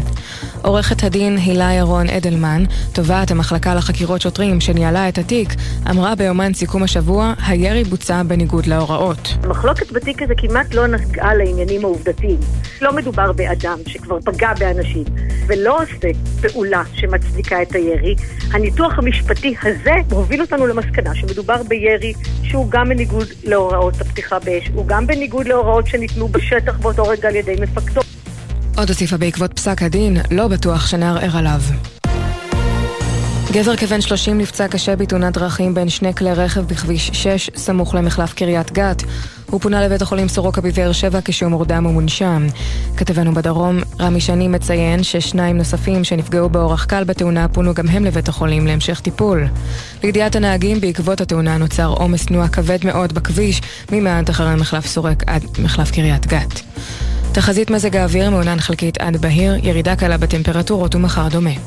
לעצמים ביום י"ז בתמוז, צום קל. אלה החדשות.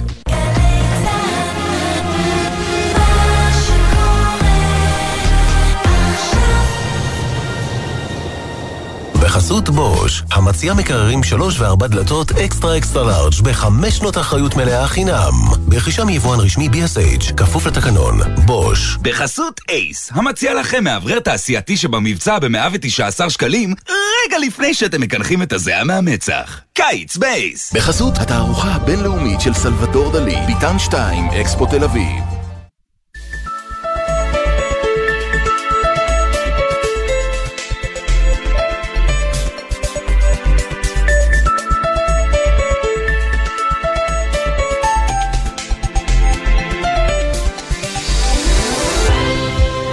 שלום ויובל שגב עם יומן סיכום השבוע.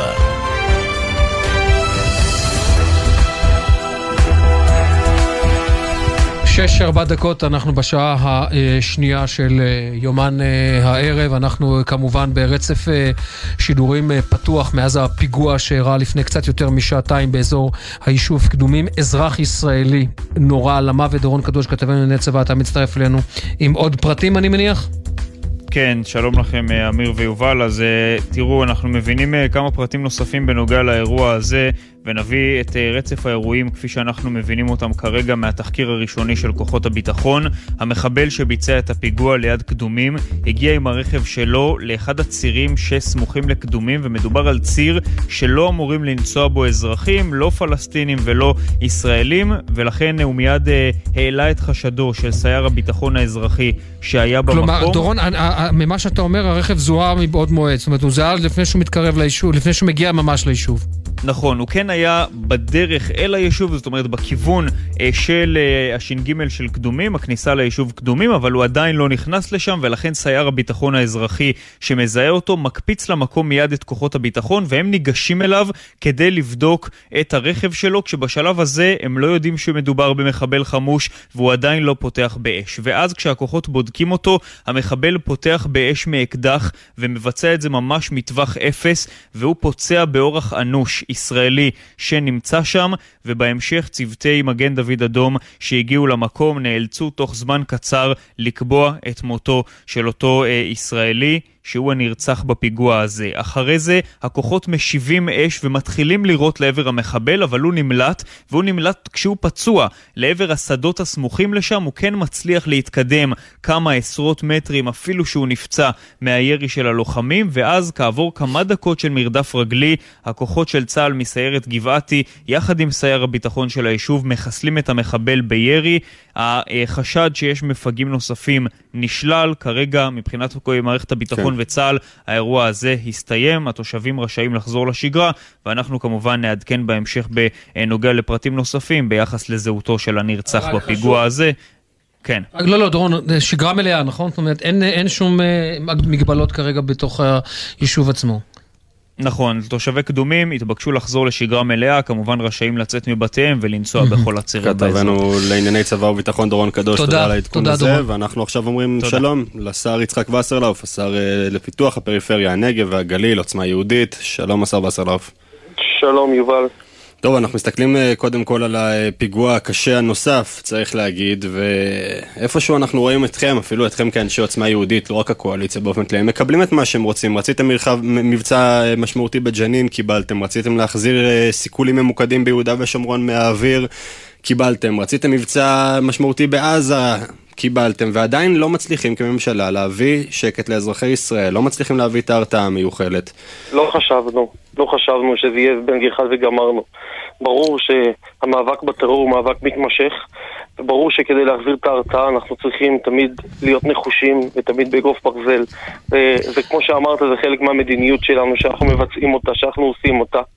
רק אתם? רק, רק, לראות- אתם? רק אתם הייתם כאלה? ישראל מעותם לא הייתה, לא הייתה כזו? הממשלה הקודמת לא, הייתה כזו? לא אמרתי שמעולם, שאלתם מה המדיניות שלנו, הוא אמר יובל, ואני מחזק את הדברים שהוא אמר, ואני אומר באמת, לחזרה למדיניות החיסולים, מבצע בג'נין, אה, חיל האוויר נכנס לתמונה ותקיפות אוויריות ביהודה ושומרון, אלו דברים שלא, שלא ראינו אותם, זה לא דברים שאני אמרתי, זה דברים שלא ראינו אותם בעבר, ועכשיו אנחנו רואים אותם, אבל בסוף כדי להכריע את הטרור, כדי לנצח את הטרור, זה מאבק נחוש, נחוש תמידי, שדורש אה, תקיפות גדולה.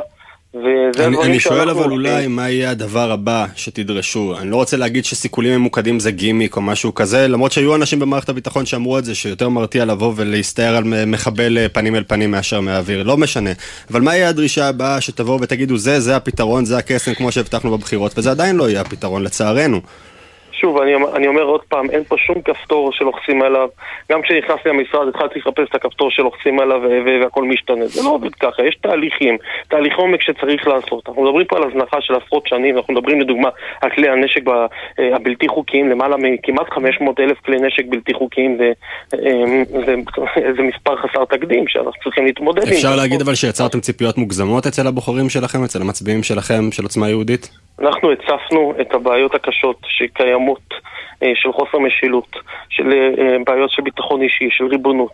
ואנחנו מתמודדים עם זה, לדוגמה השר בן גביר. אנחנו רואים אה, איזה תקציב חסר תקדים הוא הביא למשטרה, תוספת תקנים, כמעט אה, 5,000 תקנים נוספים. אתה באמת, אנחנו אתה באמת חושב, אתה באמת, אתה באמת רוצה לדבר על ההישגים של השר בן לא, גביר? אני לא, לא, אני, אני יכול לדבר על זה, והנה אמרתי את זה, אבל אני חושב שאני רוצה לדבר על משהו אחר, ברשותכם. אני רוצה לדבר על מה שקרה אתמול באיילון ומה שאנחנו רואים. אנחנו כבר, כבר נגיע לסיפור הזה, אנחנו רוצים לסיים את האירוע של ה- של הביטחון. לא, לא, אנחנו נגיע ובטח נתייחס בהרחבה לדברים ולתמונות הקשות שראינו שם אתמול, אבל אולי לסיום הגזרה הביטחונית, בואו נתמקד רגע בעזה, כי זה קצת התמסמס השבוע. אתם עשיתם מבצע, הבטחתם, אמרתם בסוף המבצע, עמדתם, התגאיתם גם ראש הממשלה, גם שר הביטחון, גם איתמר בן גביר, השר לביטחון לאומי, הבאנו מכה חזקה על הג'יהאד, הורדנו להם את כל הראשים, הם לא יעזו להתעסק איתנו עכשיו שנה קדימה, שנתיים קדימה. והנה, פחות מחודשיים אחרי סוף המבצע הזה, מטח, חמש רקטות לכיוון שדרות ויישובי עוטף עזה. ותגובה אני- רפה. אני, אני, אני לא בטוח שזו המילה האחרונה, שהתגובה של אה, צה"ל כבר אה, אה, מומשה. אני חושב שמה שהוכחנו בתקופה האחרונה זה שאנחנו יודעים גם להפתיע, כמו שהפתענו במבצע בעזה, כמו שהפתענו במבצע בג'נין. ולכן צריך לשמור על אורך רוח, למצוא את העיתוי הנכון, וגורמי הביטחון יודעים, כי יש להם את התמונה המלאה והם יודעים מתי הזמן העיתוי הנכון לתקוף ולהביא, ולהביא את ההישגים. ו- והוכחנו שאנחנו עשינו את זה. לכן צריך לשמור על אורך רוח ולתקוף בזמנים הנכונים. בוא נדבר על ההפגנות אה, אתמול. הנה אתמול, אתה יודע, אה, לא, מי שניהל את ההפגנות לא היה אה, ניצב אה, אשד. היו 15 כן, עצורים. היו, היו בדיוק, אנחנו ראינו, ראינו, אבל- ראינו, אה, ראינו פצועים, כלומר מה, עכשיו זה מניח את לא, רגע, דעתכם? שנייה, שנייה, שנייה, שנייה. קודם כל, אני רוצה לומר לכם משהו. אין לי בעיה עם עמי אשד כעמי אשד. יש לי בעיה עם תופעה שנקראת עמי אשדים. שהם לוקחים את התפקיד שלהם והם מנהלים מדיניות של איפה ואיפה כלפי מפגינים מסוימים. כלומר, היה ברור לכולנו, ברור לכולנו, שאם אלה היו מפגינים אתיופים, מהמגזר האתיופי, או מפגיני ימין, או מפגינים אה, ממגזרים אחרים שהם לא הפריבילגים שהיו אתמול באיילון או, במשך החודשים האחרונים באיילון, אז היו מפנים אותם בכוח, כי המשטרה ידעה להפעיל כוח וגם אתמול באלון היו אזרחי. מדינת ישראל. רגע, לא, רק דבר אחד, אזרחי מדינת ישראל, פריבילגים, לא פריבילגים, אני לא יודע, קשה לי קצת להתחבר לדברים אז- אז האלה. אני אחבר אותך, אז אין בעיה, אה, גם, מי שמפגין, אחבר- גם מי שיפגין היום לצורך העניין בצומת קדומים, הוא אזרח ישראלי שמביע מחאה לגיטימית. אמיר, סליחה. יש משטרה שהיא אמונה על אכיפת החוק. כשאנחנו מדברים על, הציר, על אה, חסימת עורקים ראשיים במדינת ישראל, שאפילו יאיר לפיד אמר שזה מהווה סכנה, אה, אה, לא רק אה, סכנה ל, ל, ל, ליולדת או לחולים, וכל, וכל ודברים של אה, מצב, במצבי חירום. לא משנה, אבל... לא, אבל אני, אני, אני מסכים איתך עם זה, אני, אני, אני, רק חולק על העניין רואה רק הפריבילגים, רק הפריבילגים, רק הפריבילגים, חלק, אתה יודע. אמיר, אני שלחתי, במקרה אני קצת מעורה בפרטים, אני שלחתי מכתב ליועצת המשפטית לממשלה לפני מספר חודשים, ובה 15 עמודים שבה אני מפרט למה יש אכיפה בררנית. אני מוכיח בעובדות, לא בסיפורי מעשיות. איפה, מה היה בגוש קטיף, ואיך היועמ"ש דיבר בגוש קטיף, וכמה כתבי אישום הוגשו, וכמה אנשים נעצרו ב- בלילה אחד של חסימת כביש. יותר מ-250 עצורים. וכשאני מדבר פה על המציאות שקורית היום, אז אני אומר, בוודאי שיש פריבילגיה, בוודאי שיש אכיפה בררנית. כל בר דעת רואה את זה ומבין אני, את זה. אני מנסה אבל להבין מה אתם רוצים עכשיו- שיהיה מעכשיו עכשיו והלאה, השר וסרלאוף. רוצה- האם אתה רוצה שיתייחסו, רגע, שנייה, למפגיני שוויונית. ה- השמאל מרכז, כמו שהתייחסו למפגיני גוש קטיף, או אם אתה אומר דווקא, וואלה יופי, המשטרה הפיקה לקחים, היא פחות אלימה משהייתה פעם, לא, בוא נקווה שהיא שהיא תכיל את זה גם על ציבורים אחרים. סליחה, סליחה יובל, אני רוצה חוק. יש חוק, החוק ברור, החוק הוא שוויוני בעיני כולם. אני רוצה שהמשטרה תאכוף את החוק. אני רוצה שבית המשפט, ש- שהפרקליטות, שהיועצת המשפטית לממשלה, יגישו כתבי אישום. אתה יודע, קיבלתי במכתב תשובה, קיבלתי מכתב תשובה אחרי כמה חודשים, אמרו לי, כן, המשטרה הגישה ארבעה כתבי אישום. פתחתי את כתבי האישום וראיתי שלושה כתבי אישום, זה נגד אנשים שהפריעו למפגינים. כן, בכל מיני דרכים מסוימות של- זה. עכשיו, אני לא מצדיק את זה, אבל זה לא רלוונטי. מה שרלוונטי זה אובדן הפרופורציות שיש כאן. מה שרלוונטי זה שאנחנו רואים שוב ושוב חסימות, אה, אה, חסימות באיילון, חסימות בנתיבים תחבורתיים, אה, בצירים מרכזיים, ואפס אכיפה, כלומר אין כתבי אישום, אנשים משתחררים עוד באותו יום. במקומות אחרים, ואיך איך יאיר לפיד אמר, אנשים אחרים במקומות אחרים התנהלו איתם אחרת. וכשאנחנו רואים את- הסגנון של- של עמי אשד, אנחנו רואים את שיטת הפעולה שלו, אנחנו רואים את ההתנהלות שלו, אז אנחנו אומרים בסוף זה פוגע באמון של הציבור בגורמי אכיפת החוק, איך לא- איך אפשר לא לראות את זה? אגב, אמון הציבור לא נפגע כשמשוחררים אה, פעילי ימין שיודעים, יודעים שצורך העניין שהם נכנסו לכפרים ושרפו, אבל אין את ההוכחה הזו שיכולה להביא אותם חמישה- למעצר? חמישה- אה, אה, אה, מעצרים מינהליים כנגד אותם, כנגד אה, אה, אנשים אה, מתיישבים אה, מיהודה ושומרון. כמה כמה מעצרים, כמה מעצרי, עזוב מעצרים מינהליים, כמה מעצרי מנע. היו כלפי אותם אותם ראשי המחאה שבגוש קטיף, אני מזכיר לכם, אני לא יודע אם... אני הייתי נער בן 13 אבל אני עדיין זוכר, משה פייגלין, רק על תכנון חסימת כביש הוא נעצר, שי מלכה בזמנו. רגע. מה- אני מנסה להבין מה השורה התחתונה שלך, אתה רוצה מעצרי מנע ומעצרים מנהליים כלפי המוחים אה, אלה שחוסמים את לא, איילון? אני שואל. לא, אני לא, אני לא, אני לא דיבר, אני, אני יודע דבר אחד, אני רוצה אכיפה שוויונית, אני רוצה ש, לדעת ולראות שכל עם ישראל יראה שכולם שווים לפני החוק. וזה כולל שמאלנים, ימניים, אה, אה, אה, ממוצא אתיופי או ממוצא רוסי, לא משנה מה. אני רוצה שהמשטרה תראה מול העיניים שלה מישהו שעובר על החוק ותטפל בו באותה מידה. איך אגב יוכל לוודא השר איתמר בן גביר שהוא לא ממנה בטעות עמי אשדים לתפקיד המנכ"ל- המפכ"ל הבא? לא, לשר בן גביר יש לו את השיקולים שלו, הוא מקבל את ההמלצות מהמפכ"ל, הם יושבים ביחד, הם מדברים, אני לא נכנס לזה, אל תכניס אותי למקומות שאני לא בקיא בהם, שאני לא יודע, אני סומך על השר בן גביר. אתה יודע, השר וסרלאוף, אני חייב לשאול אותך שאלה, באמת, זו שאלה אישית. אה, הרי אתה יודע כמוני שהקבינט, לצורך העניין, הקבינט הוא כבר לא קבינט, משום שראש הממשלה לא סומך על השר אה, בן גביר, שממודר מהרבה מאוד החלטות, ובאיזשהו מקום אתם הבאתם את זה על עצמכם, שאתם מנודים בתוך הממשלה עצמה. אתם כן חברי ממשלה, אבל לא באמת אה, שותפים להחלטות. קודם כל אהבתי את ה...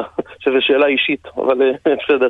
לא, הכוונה שלו, אני מקבל את התיקון, לא, אני מקבל את התיקון, מקבל את התיקון, הכוונה היא... בעלת אלמנטים של רגש לא, ותחושה. לא, לא, לא, השאלה הייתה אישית למפלגה, זו הייתה הכוונה, זו הייתה הכוונה. לא מקבל את התיקון פה- שלך. תראה, אני לא, לא חושב שמדובר פה על uh, חוסר אמון.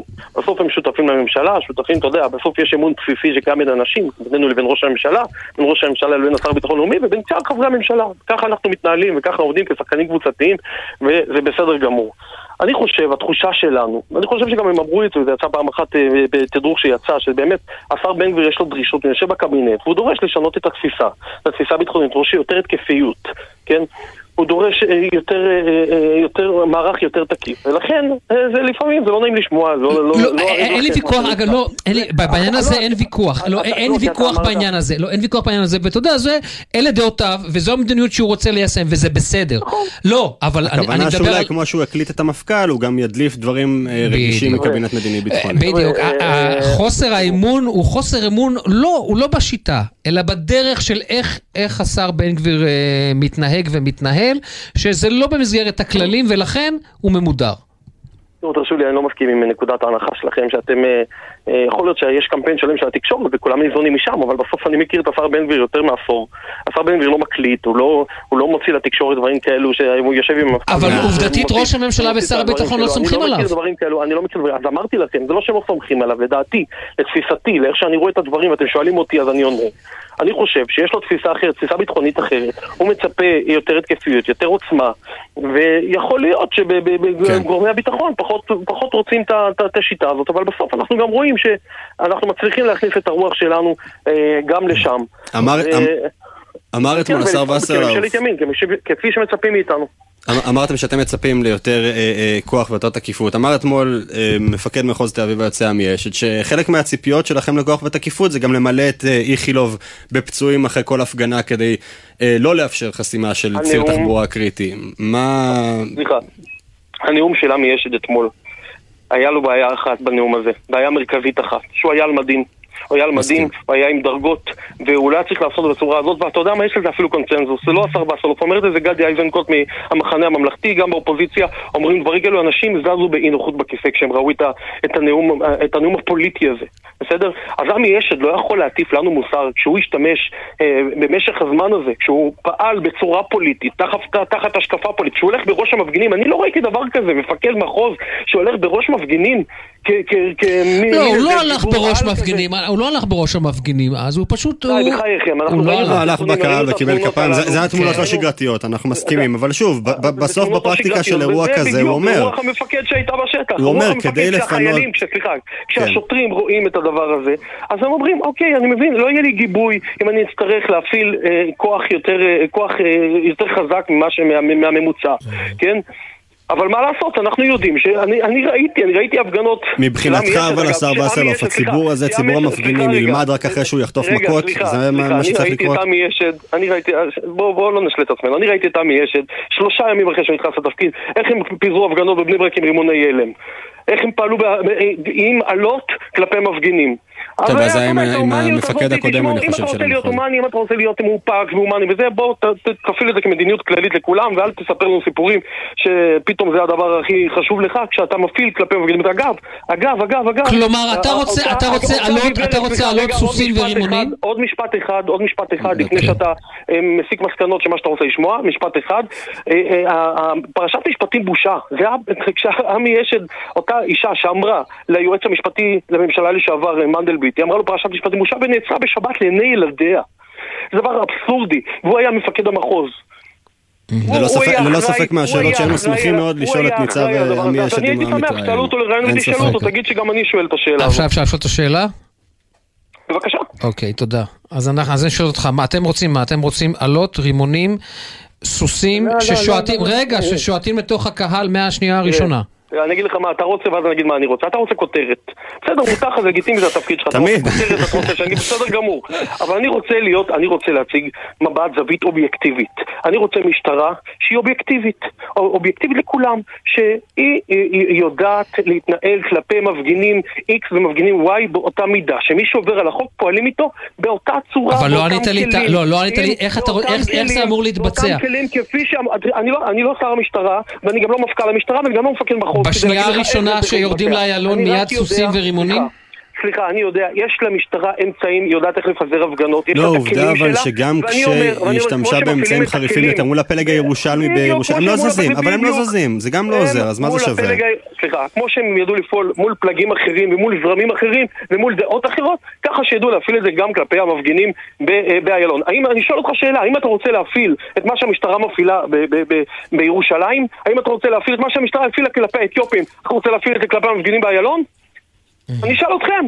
השאלה היא מה אנחנו רוצים, אבל אני לא שר המשטרה ואני גם לא המפכ"ל, אז אני אומר לכם, אני רוצה שיהיה אכיפת חוק. אני רוצה שהמשטרה, שהיא הגוף האמ- האמון על שמירת החוק, אני רוצה שהם יהיו שם ויפעילו אותה מידה כפי שהם פועלים במקומות אחרים. לא איפה ואיפה, לא אכיפה בררנית, את הדברים הללו אנחנו באנו לתקן וזה בדיוק מה שאנחנו הולכים דברים לעשות. ברורים. השר יצחק וסרלוף, אם אפשר לסיום, זה בהקשר הביטחוני, אבל אה, בענייני אה, משרדך, יש איזושהי היערכות עכשיו, בגלל שיכול להיות שנידרש לפעולות יותר משמעותיות, גם בצפון, גם בדרום, גם ביו"ש, אה, לחיזוק של היישובים בנגב, בגליל, בפריפריה?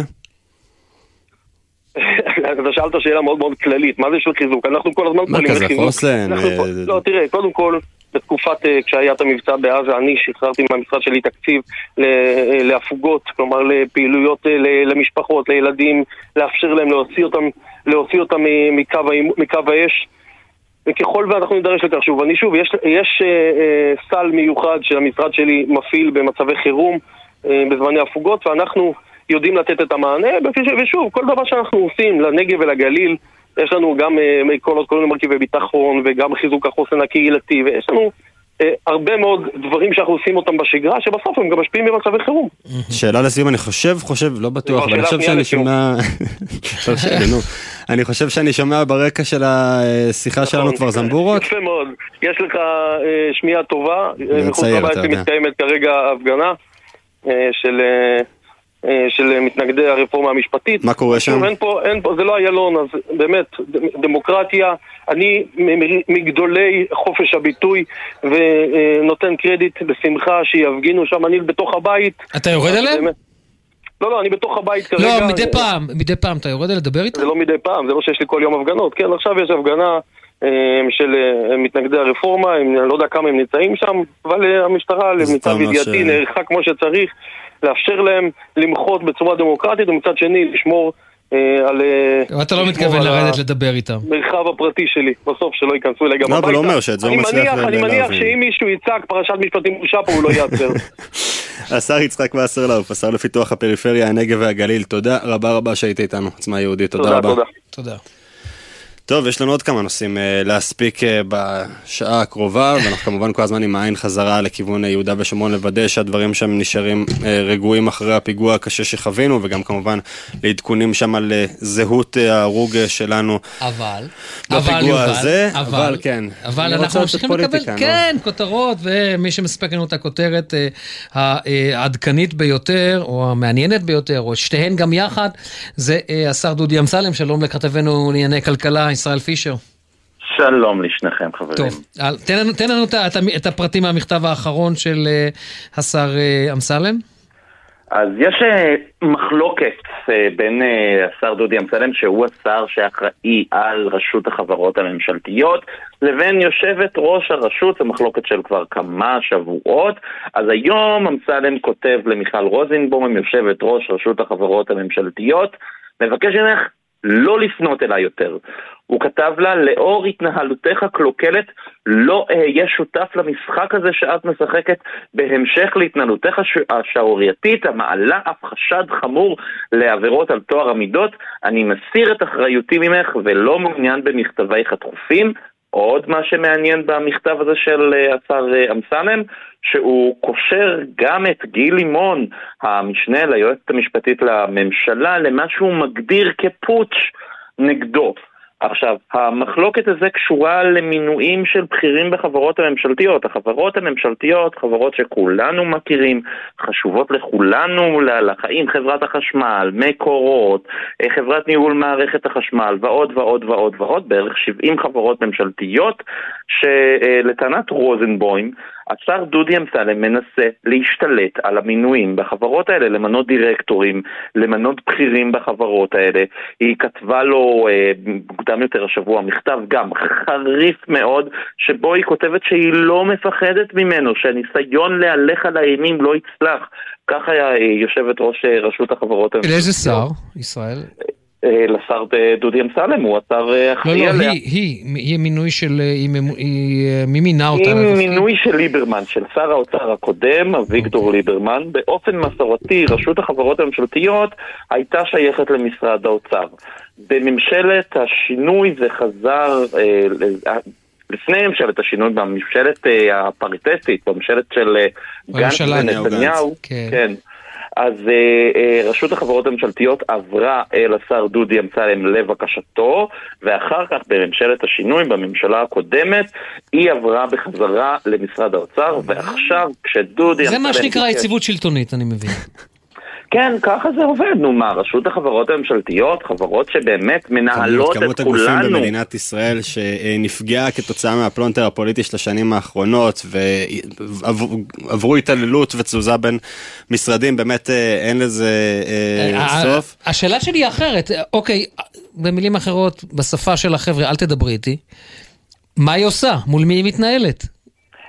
אז היא ממשיכה להתנהל, אמורה לפחות, להמשיך להתנהל באופן אה, קבוע מול אה, מנ- המנכ"לים והיושבי הראש של אה, החברות הממשלתיות. אבל בימים האלה, שאנחנו נמצאים באמצע של תהליך של הפרטת הדואר, תהליך מאוד חשוב לאור הכשל של דואר ישראל בשנים האחרונות, זה קשה מאוד, כי היא צריכה והיא רוצה את תמיכת אה, השר אה, אה, אמסלם. ברקע המאבקים גם בניסיון ההדחה של יושב ראש הדואר. והדברים האלה פוגעים בסופו של דבר בכולנו, וצריך לזכור את זה. לא ישראל משנה מי. צודק, זה פוגע. ישראל פישר, כתבנו ישראל, תודה. הכלכלי, תודה. תודה רבה. טוב, אנחנו חוזרים לעולמות שלך, אמיר, למדיני-ביטחוני. ואני עוד לא יודע מה אמרת, איזה עולמות אנחנו ליוון, עוד שלום לנועם כץ, שגריר ישראל ביוון. ערב טוב, נועם. שלום, ערב טוב לכם.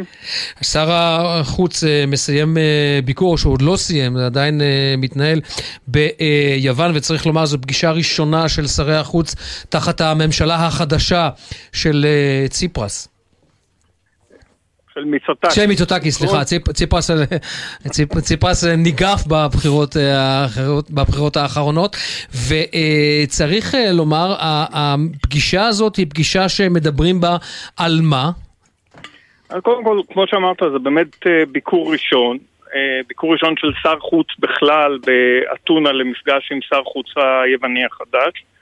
קודם כל זה מבטא לדעתי את העוצמה של הקשרים והשותפויות אה, האסטרטגיות, הכלכליות, אה, שאנחנו מפתחים. הלב של אה, ביקור כזה זה, מעבר להיכרויות, זה הגברת שיתופי פעולה במגוון שלם של תחומים. אנרגיה ותיירות וכלכלה וטכנולוגיה. וביטחון, וכמובן שדנו- וביטחון, וביטחון. בוודאי שגם בב- בביטחון, ודנו כמובן בכל נושאי האזור וגם בשותפויות שיש לנו באזור וגם באתגרים ובהזדמנויות. אני, אני אקשה עליך, שגריר כץ. אה, יכול להיות שהביקור הזה הוא קודם כל ביקור של להרגיע את הממשלה החדשה של אה, מיצוטקיס אחרי ההתקרבות, הייתי אומר, בין אה, ישראל לטורקיה, ואני הייתי ביוון, יצא לי לשוחח, הם די מודאגים מהתחממות היחסים בין אנקרה לירושלים. אני חושב, אני חושב שיש להם וגם לנו ביטחון מלא ביחסים שלנו שעומדים בפני עצמם.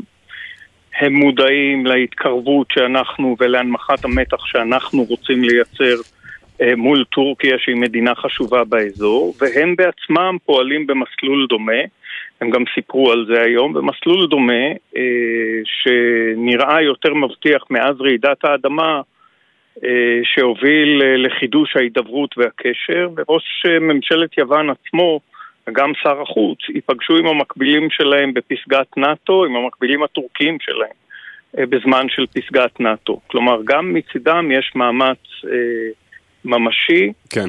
אה, לייצר הידברות ולהרגיע את המתחים שנמצאים בין שתי המדינות. נועם, יש שם גם אה, שיח בציר הזה על כל מה שקשור לנוכחות האיראנית ביוון, בקפריסין בתקופה האחרונה, שנראה שמתגברת?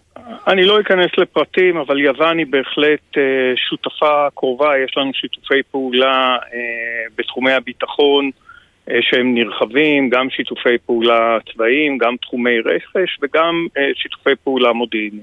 השגריר כץ, אבל אתה יודע, אה, יש את אה, אחד הדברים שמאוד מדאיגים את היוונים זה שישראל, אה, הייתי אומר, תלך, כמובן עם גרשיים, יחד עם אה, טורקיה בכל מה שקשור לצינור הגז שטורקיה אה, רוצה שיעבור דרכה לאירופה. עד כמה העניין הזה מדאיג את היוונים? אני לא חושב שהוא אה, אה, נושא משמעותי כרגע אה, שנמצא על סדר היום. יש לנו אה, עניין ל, לישראל בוודאי וגם לשותפות שלה במזרח הים התיכון. אה, עניין לנצל את משאבי הגז שנמצאים אצלנו, אה, גם בגלל הלחצים שקיימים עכשיו באירופה, ויש גם שיתופי פעולה אנרגטיים אחרים, ואנחנו כבר חושבים על הימים שכבר אה, במקביל לגז ואחרי הגז, ולכן גם מדברים על אינטרקונקטורים שיחברו את ישראל ויוון, ויחברו... אה, אה, מה, אה, סליחה על הבורות, אבל. מה זה אינטרקונקטור? אינטרקונקטור אלה כבלים חשמליים. אה, אתה מדבר, אוקיי, כבלים התת-מימיים. תת-מימיים שיעברו, ובעצם חלק מהביטחון האנרגטי העתידי של המדינות באזור אה, יהיה תלוי ביכולת שלהם לפתח אה, קשרים, אה, קונקטיביות בינן לבין עצמן ואל מעבר למרחבים האלה. והשותפויות שאנחנו עושים היום במזרח התיכון מעניינות מאוד את היוונים. הם רואים בזה חלק ממסדרון אה, שגם הם משתייכים אליו, ולכן יש המון נושאים אה, לשוחח עליהם בכיוון של שיתוף פעולה אה, וחיבורים. שגריר אה, נועם כץ, שגריר ישראל ביוון. טוב, אני כבר, אתה יודע, בשיחות שלנו כבר אני אמר לך שאם יש משהו שאני מקנא בך זה בתפקיד הזה. זה בהחלט תפקיד אה, ממלא, מעשיר, והארץ נהדרת. וגם מדינה נחמדה, כן. כן, כן, כן, כן. השגריר כץ, נועם כץ, שגריר ישראל ביוון, תודה רבה לך, ערב טוב. תודה רבה וערב טוב. ולפני שאנחנו יוצאים אה, למבזק החצי שלנו, עוד עדכון קצר שלך, כתבנו לענייני צבא וביטחון אה, דורון קדוש על הפיגוע ועל מה שידוע שם בשלב הזה. כן, שוב שלום לכם, אז תראו, אה, שוב עולה מהתחקיר של הפיגוע הזה שהמחבל הסתובב עם הרכב שלו במשך זמן לא קצר מסביב ליישוב קדומים והוא נתקל בשערים סגורים של היישוב, לכן לא הצליח להיכנס אליו. זו הסיבה שמעריכים בצה"ל שהמטרה של המחבל הייתה לחדור אל היישוב קדומים ולבצע פיגוע ירי נגד אזרחים בתוך היישוב, אבל בזכות הערנות של מוקד האבטחה האזרחי שהקפיץ את הכוחות למקום, נמנע פיגוע בתוך שטח היישוב עצמו. נגיד גם שהישראלי שנרצח על ידי המחבל מטווח קצר, נפגע מכדור אחד בודד, והכדור הזה היה כדור קטלני. בדקות האחרונות מדווחים מקורות פלסטינים שהמחבל הוא אחמד ריידן, תושב הכפר קיביה, שנמצא צפונית לעיר מודיעין עילית. אחותו פרסמה בפייסבוק פוסט לפני זמן קצר, שבו היא רשמה, השבח לאל, אחי הפך לשהיד, ולפי התמונה שהיא פרסמה, המחבל הזה הוא איש חמאס. עוד מדווחים מקורות פלסטינים שהמחבל הוא בן דודו של מועתז חוואג'ה, שביצע את פיגוע הירי לפני מספר חודשים ברחוב דיזינגוף בתל אביב, ורצח את אור אשכר, אה. זיכרונו לברכה. דורון קדוש, כתבנו לענייני אה, צבא וביטחון, תודה על העדכון הנוסף הזה. אנחנו כאמור יוצאים לחצי, ואחריו גם איש טלוויזיה מאוד חכם ומוכר שכולכם מכירים. וגם מדוזות. שווה.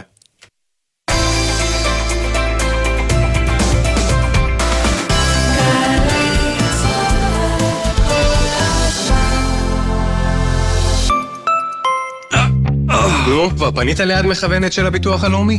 כדי לקבל עזרה בוועדה הרפואית? שהביטוח הלאומי יעזרו לי להוציא את המקסימום מהביטוח הלאומי? מה ההיגיון? זה כמו ששוער יעזור לקבוצה היריבה להבקיע. זה כמו שגוליית יגיד לדוד לאן לכוון. זה כמו שזה... זה כמו, זה כמו, אבל זה בדיוק מה שזה. כדי להוציא את המקסימום מהביטוח הלאומי, צריך את הביטוח הלאומי, שמכיר הכי טוב את הוועדות הרפואיות ומכין אתכם עליהן חינם, כדי שתוכלו לקבל את מה שמגיע לכם. לפרטים חפשו יד מכוונת או התקשרו כוכבית 2496, כפוף לתנאי השירות. ימים אחרונים למבצע סוזוקי, לעמיתי מועדון חבר. הנחות ייחודיות על דגמי סוזוקי, אסקרוס, ויטרה, איגניס, סוויפט וג'ימיני. פרטים באתר מועדון חבר, או חייגו כוכבי 9955 עד 7 ביולי. חבר זה הכל בשבילך,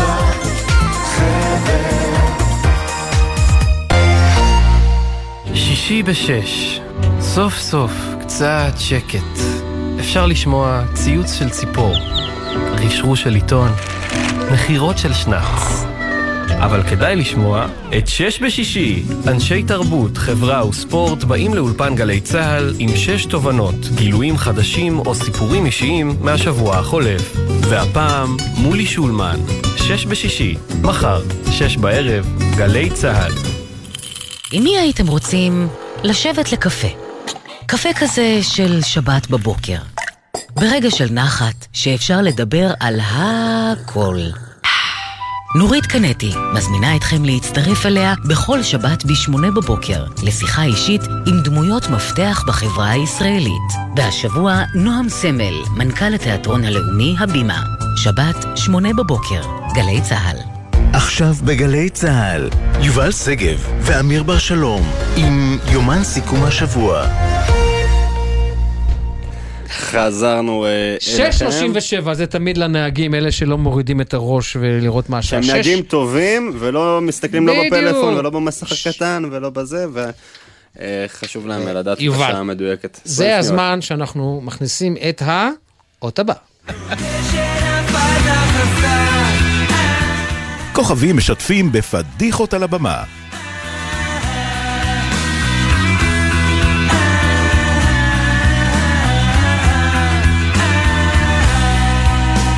הבטחת, הבטחת לי שננסה לסיים את השעה הזאת באווירה קצת אה, יותר אה, קלילה ממה שהתחלנו, מהבשורות המאוד קשות שפתחנו איתן את התוכנית הזאת, אבל תספר לי רגע קצת על הפינה הזאת, מה תפקידי טוב, כאן. זה ומה תפקיד פינה שאנחנו שלנו. מעלים אנשים, אה, אנשים שהם מאוד ידועים, כאשר תמיד יש להם את התדמית של המיסטר פרפקט, לא משנה מה הם עושים, אבל מסתבר שהם לא כל כך כאלה, והאורח שלנו היום הוא... הוא באמת מיסטר פרפקט. הוא מיסטר פרפקט, שלום לצ'ייסר. שלום. הנה, לא, זה, זה, אני מחכה לפינה הזאת כדי, כדי לנפץ את נו מה, אז האמת. טעית בשאלה על מי היה? המלך השני של הממלכה הזארית? מה, במה כבר, מה- מה הפדיחה הגדולה כל כך? תן לי לנחש. לא פדיחה. נכון, פדיחה אצלך זה דבר לשאול אותך מה השעה ולא תדע, כי את כל השאר אתה יודע.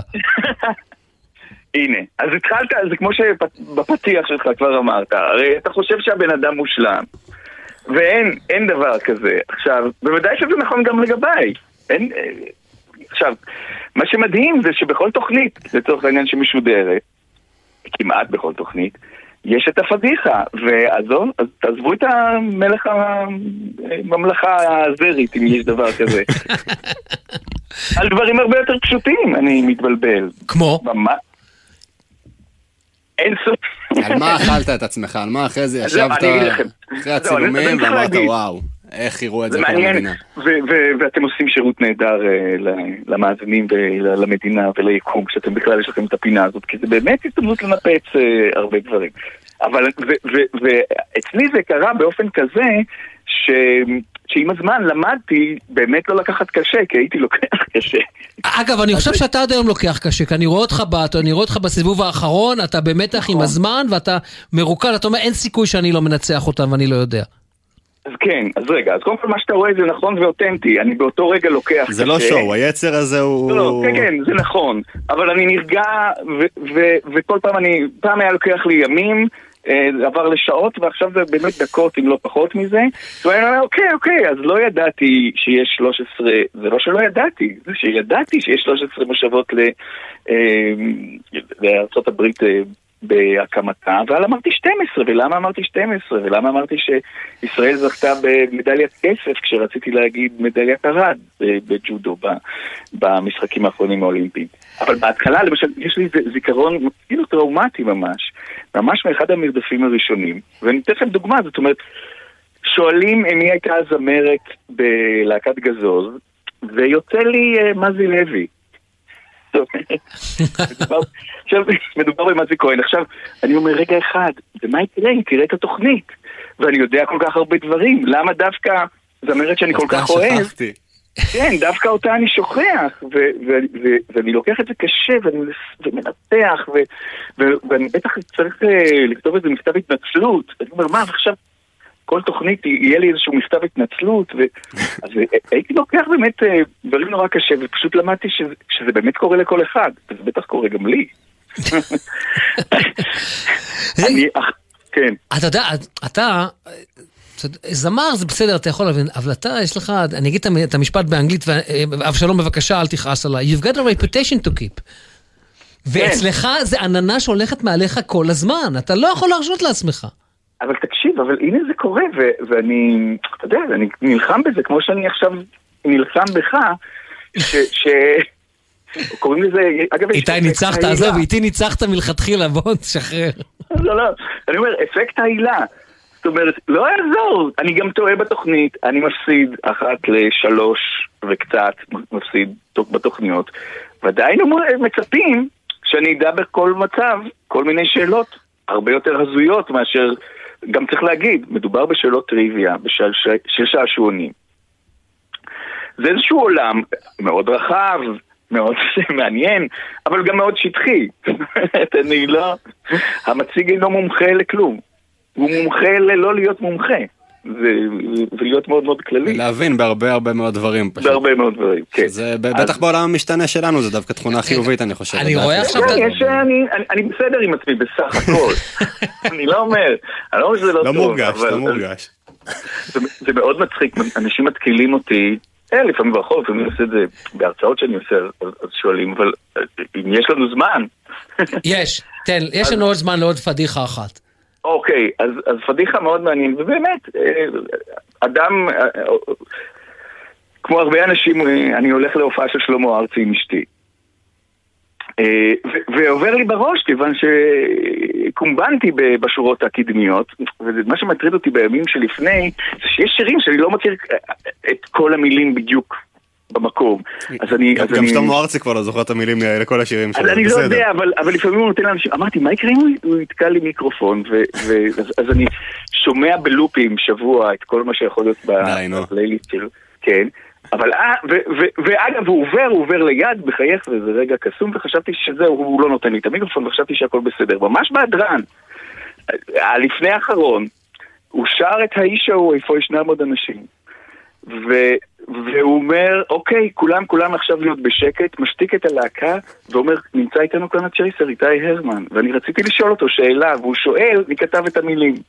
עכשיו שאלה, אגב, אני חייב להגיד לטובתו של שלמה ארצי, שאלה הכי סבירה, שאלה שכנראה אני יודע לענות עליה בתוכנית. אבל באותו רגע, באמפי רעננה, לעיני אלפי אנשים, היה איזה בלק מסוים.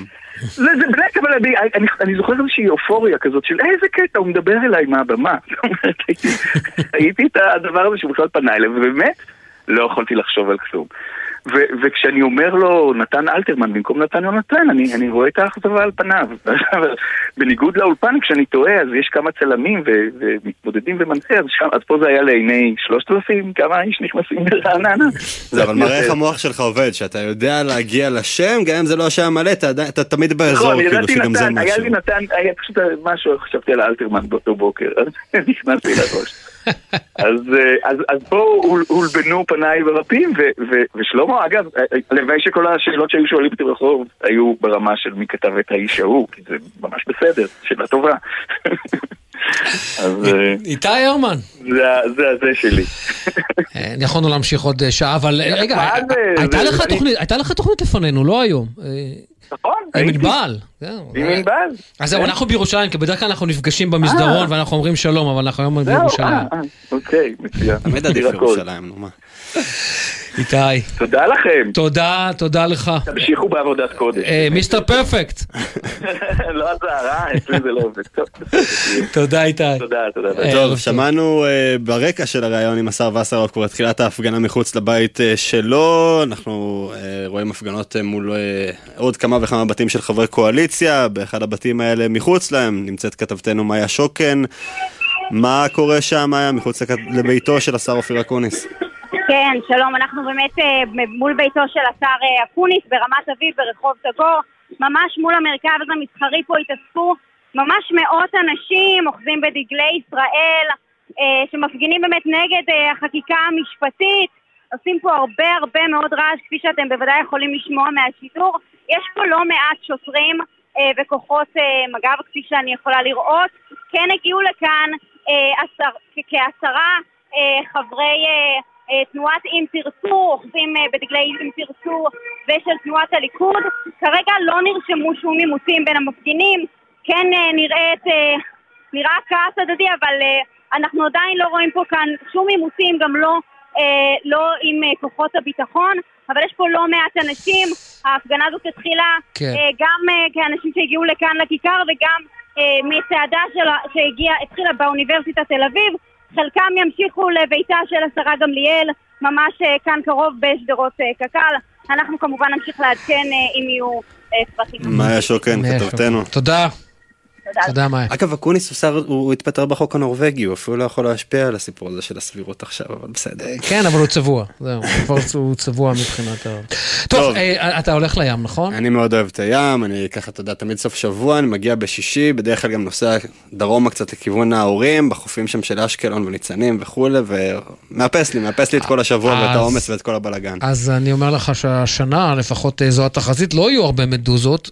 למה? אתה? שואל? לא יודע. פרופסור דרור אנגל, אנג'ל, סליחה, הוא מהחוג לציוויליזציה, אה, ציוויליז- ציוויליזציות ימיות. שלום לך.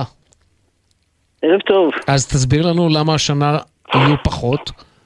מתנצל על הרעש רקע. אמ, השנה אנחנו אה, פשוט צופים בפחות מדוזות אה, מאשר אנחנו רגילים בחודשים האלה, והדבר הזה הוא, הוא לא משהו חד פעמי, זה משהו שחווינו אותו בעבר. אה, זה תלוי נורא במה קורה באביב, כשהמדוזות אה, מתגלגלות ומתבשלות לקראת העונה החדשה. אז uh, השנה ראינו שנה קצת יותר קרירה, האביב קצת יותר נמשך, עד שהגענו לקיץ, וזהו, וכרגע כמו שאתם רואים, יש ים בלי הרבה מדוזות. אז זה אומר שהן כן יגיעו פשוט מאוחר יותר, או שיש סיכוי שאנחנו נצליח לעבור קיץ בלי חששות? בדיוק מה שרציתי לשאול. יפה. יש סיכוי שאנחנו את הדבר הזה נראה בסתיו. ייתכן גם שבגלל השיבושים האלה אנחנו לא נראה נחיל של מדוזות השנה. אה, אבל קשה, קשה לדעת מראש. אנחנו מתרגשים אה, פה באולפן. זהו, מחזיקים אצבעות שיהיה ים, ים נקי ממדוזות הקיץ, שבאמת אה, ים בלי צריבות, כיף לא רגיל. אבל אני חייב לשאול אותך את השאלה, אתה יודע, מבחינת כן. המחזור הטבעי של הטבע. כן. עצם הזה שהם לא יהיו, לא יהיו הרבה, או שיגיעו באיחור. גם ככה פולשות הן לא טבעיות פה. כמה, אני לא יודע, זהו, עד כמה אבל זה mm. כן מפר את האיזון? כי כבר די. אתה אומר הים כבר התרגל לנוכחות. בדיוק, זה כבר האיזון. המצב הוא שהם חלק מהנוף, הם, הם נמצאים, הם מתרבים באזור כי ההופעה שלהם היא, היא כזו שזה לא משהו שמגיע כל פעם ממקום אחר, הם כבר מקומיות, אה, רק השיבוש שאנחנו לא יודעים לשים עליו את האצבע, אבל אנחנו רואים את התוצאות של זה, משהו במחזור חיים השנה השתבש, ואנחנו לא רואים את המדוזות היותר קטנות שמגיעות אה, ומתחילות לגדול ולהשריץ באזור החוף, אה, כמו שקורה בשנה רגילה שיש בה את הנחילים. אמ, אז, אז כן, יש, יש, העולם כל הזמן עם, עם שינויים. ואנחנו חווים את הדברים האלה, ולפעמים זה לטובה, אנחנו גם יכולים ליהנות משנה שהיא לא רוויה מדוזות. זה לא אומר שלא יהיו, אני רק אומר שכרגע אנחנו רגילים לראות מדוזות ואין מדוזות, אז, אז ליהנות. אני חושב שאנחנו כולנו מוכנים לחתום על זה שהן יידחו בכמה חודשים ושישאירו לנו ככה את כן, חודשי הקיץ. כן, שילכו לחורף. אה, חברת חשמל צריכה להיות מודדת. זהו, אני באתי להגיד שאולי לפחות נצליח להרוויח איזו הנחה בחשמל קצת, שחברת חשמל לא יצטברו להם כל פעם המוני מדוזות האלה בתוך הצינורות שלהם. כן, אז בינתיים זה לא עושה להם כזה נזק לחברת חשמל, אחרת הם היו משקיעים באמת בדברים קצת רציניים, אבל להילחם נגד הטבע זה גם, גם, גם גדול על חברת חשמל. פרופסור דרור אנג'ל מהחוג לציוויליזציות ימיות, אנחנו יום אחד נדבר על, ה, אה, על השם הזה, ציוויליזציות ימיות מאוניברסיטת חיפה. תודה פרופסור אנג'ל. ערב טוב, להתראות. ערב טוב. טוב, אתה יודע שאני אה, חובב אה, טוויטר לא קטן, אתה קצת פחות פעיל אני חושב ממני. לא, יש לי טוויטר. יש לך מדי לא, פעם שאתה נותן את ה... אני לא מכור, אני מכור לדברים אחרים, לא לטוויטר. אז אה, לא, אז אנחנו יש התמכרות, אבל יש בן אדם שטיפה יותר מכור ממני אני חושב, הוא מוכר שם כמו איזה קטן, קוראים לו אלדד סיטבון בחיים האמיתיים, היה גם אושיית קורונה בטוויטר, והיום בעוד כמה וכמה נושאים, שלום אלדד מויז. אלדד, כן, ערב טוב, מה העניינים? בסדר גמור, אז רגע, אנחנו מתבשרים כולנו, אנשי הטוויטר, על בשורות לא פשוטות בימים האחרונים, רואים את הרשת האהובה שלנו מתפוררת בין הידיים, ואת המעבר לרשת חדשה, ל-threads. זהו, הלכה כל התהילה שלך? לא, אני חושב שייקח לזה זמן עד ש...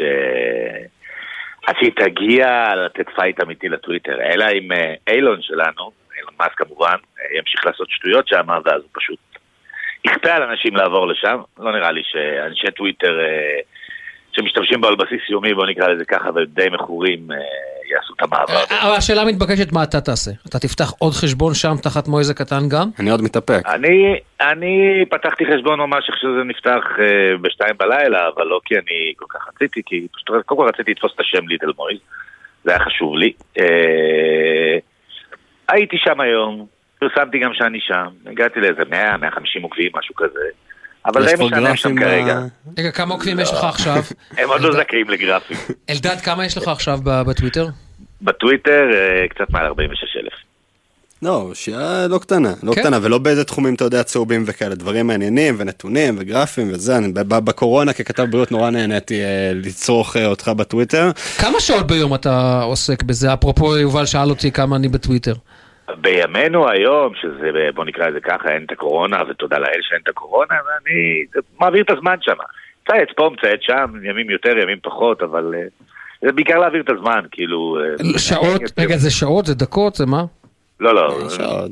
שעות, ולדעתי במצטבר יותר משעתיים שלוש ביום אני שמה. הבנתי. עכשיו למי שקצת אה, לא נמצא בטוויטר ואנחנו יודעים, זה נתפסת כרשת קצת של הברנז'ה וזה, אתה יודע שאולי אה, הציבור הכללי משתמש יותר ברשתות לא- אחרות, היום אולי קצת פחות, אבל בכל מקרה תסביר ככה למי שלא מכיר מה עשה לנו אילון ברשת הטוויטר בחודשים האחרונים, בשבועות האחרונים? הוא עשה הוא עשה לעצמו, גם כמה הוא עשה- דברים טובים. לעצמו, הוא עשה השמטת ערך של 44 מיליארד דול- אה, דולר. עכשיו בוא נמשיך.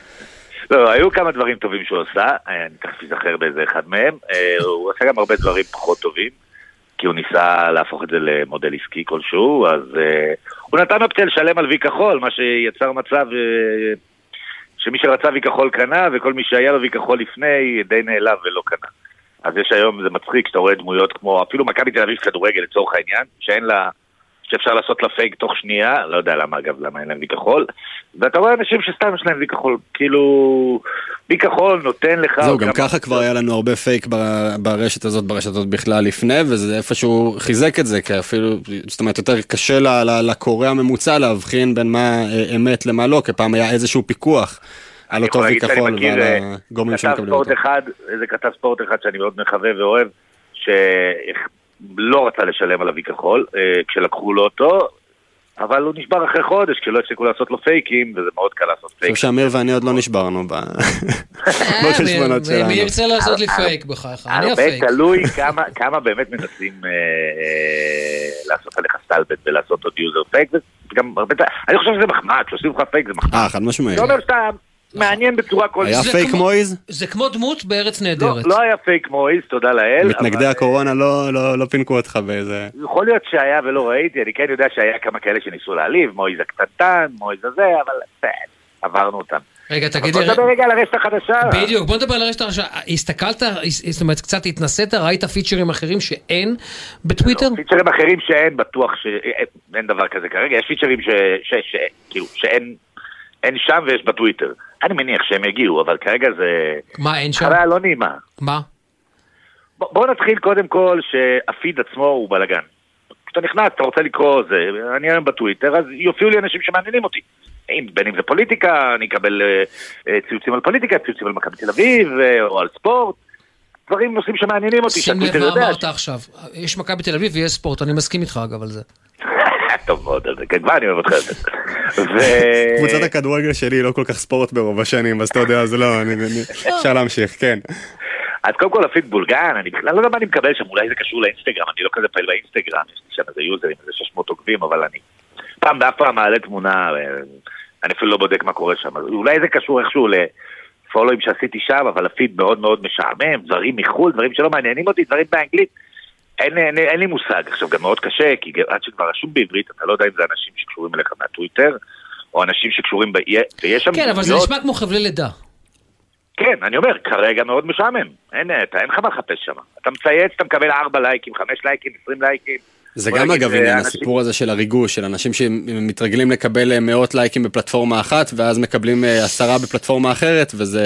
אז זהו, אני מניח שמי שרשתות חברתיות, אה, היה, בוא נקרא לזה עבודה שלו, כמו יבגני... אה, זרובינסקי. זרובינסקי, שאני אני יודע שהיה לו בטוויטר המון עוקבים, ובפייסבוק ובאינסטגרם, מאוד קל לו להשתלב שם, גם מאוד יגיעו לו עוקבים, כאילו, גם הוא מתבאס על זה, אבל הוא יעשה את ההתאמות די מהר. אני, לא היה לי עוקבים באינסטגרם, אז, אה, מגיע מהטוויטר עם כמעט 50 אלף עוקבים, באינסטגרם 600, כרגע יש לי בדבר הזה 100-200, לא יודע כמה אפילו. כן, אבל אתה צריך לעלות שם, אתה יודע, אתה צריך ליצור את התוכן כדי ש... שזהו, השאלה אם יש מה להשקיע שם כרגע, כי כרגע, כמו שאמרת, חבלי לידה, חסר שם המון דברים. יש שם אנשים שהגיעו מהאינסטגרם שבכלל עד היום נמנעו מלהיות בטוויטר מהסיבות שלהם, אבל עכשיו זה כאילו סוג שנכפה עליהם במרכאות, אז הם שם, והם כאילו מצייצים, והם לא יודעים בכלל מה הולך שם. ומעלים לך דברים של אינסטגרם בטוויטר. אלדד, אנחנו חייבים לעצור פה, אנחנו יכולים להמשיך, אתה יודע, זה שיח. אני יכול. להמשיך ללכלך לא, לא, לא, אל תלכלך. אגב, אני חייב להגיד שאני מבסוט, קצת אחרון, אני מבסוט שקמה רשת מתחרה לטוויטר, אולי זה יאפס את טיילור קצת. זה, שהוא בזה- אני מסכים, בזה אני מסכים. אני מעדיף שהטוויטר יישאר כמו שהטוויטר יישאר, מסיבותיי שלי. שעון החול מתקתק. זה. טוב, תודה. לכם שבת שלום ותודה לכם. אנחנו כאן אה, מסיימים, יובל, תודה. יש לנו תודה ממש רבה. אה, עשר שניות. שבת שלום, סוף צום קל לצמים, י"ז בתמוז. כן. קרדיטים בבקשה. והעורך הראשי הוא רועי ועד, המפיקים נמרוד פפרני וימאור קבבצ'י, על הביצוע הטכני צביקה אליהו, ביפו בן שני ועמית פבלוביץ', על הפיקוח הטכני אילן גביש, עורך הדיגיטל מתן קסלמן, מיד אחרינו דרור גלוברמן עם העתיד עכשיו. סוף הספקתי. שבוע שקט, אמן, שבת שלום, תודה, אמיר בר שלום. בחסות מטבחי סמל, המשיקים את סדרת הדגמים האקזוטיים בטכנולוגיה מתקדמת ובצבעים שבחרו מעצבים בינלאומיים. ועכשיו בימי מכירות במגוון הנחות עד סוף יולי. בחסות אייס, המציע לכם מאוורר עמוד שבמבצע ב-79 שקלים, רגע לפני שהחולצה תדבק לכם לגב. קיץ בייס! בחסות אוטודיפו, המציעה מצברי ורטה לרכב, כולל התקנה חינם, עד תשע בערב. כי אם יש משהו יותר מעצבן מלהיתקע בפקק, זה להיתקע בחנייה. אוטודיפו.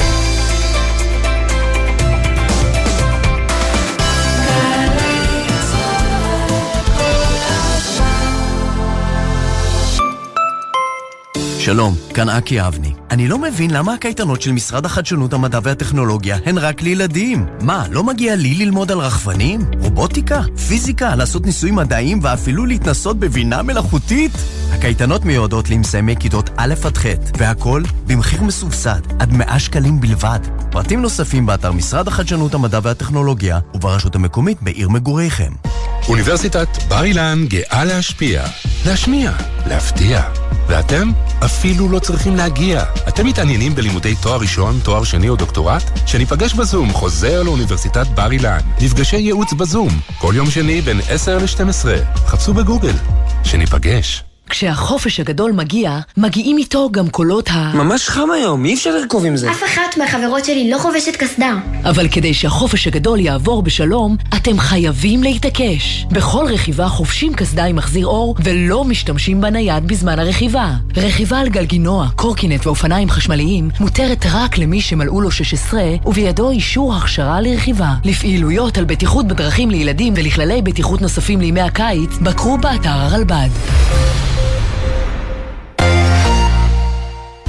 שבת מלאה חגיגות מוזיקליות בגלי צה"ל. בשבת בשתיים בצהריים, אלון עדר חוגג 40 עם מאיה נחום שחל בשעה של השירים האהובים. ובשלוש, מוש בן ארי מתארח אצל ענבל גזית כדי לחגוג 30 שנות קריירה. אני באמת חי איזה 30 שנה את התעשייה הזאת, ואני עדיין רעב לעוד שיר חדש ורעב לעוד גיטרה. כאילו זה לא נגמר, זה כמו איזה וירוס כזה שהוא משתלט עליך בגיל מאוד צעיר, והוא כנראה לא יעזוב אותנו. שבת חגיגית בגלי צה"ל. מיד אחרי החדשות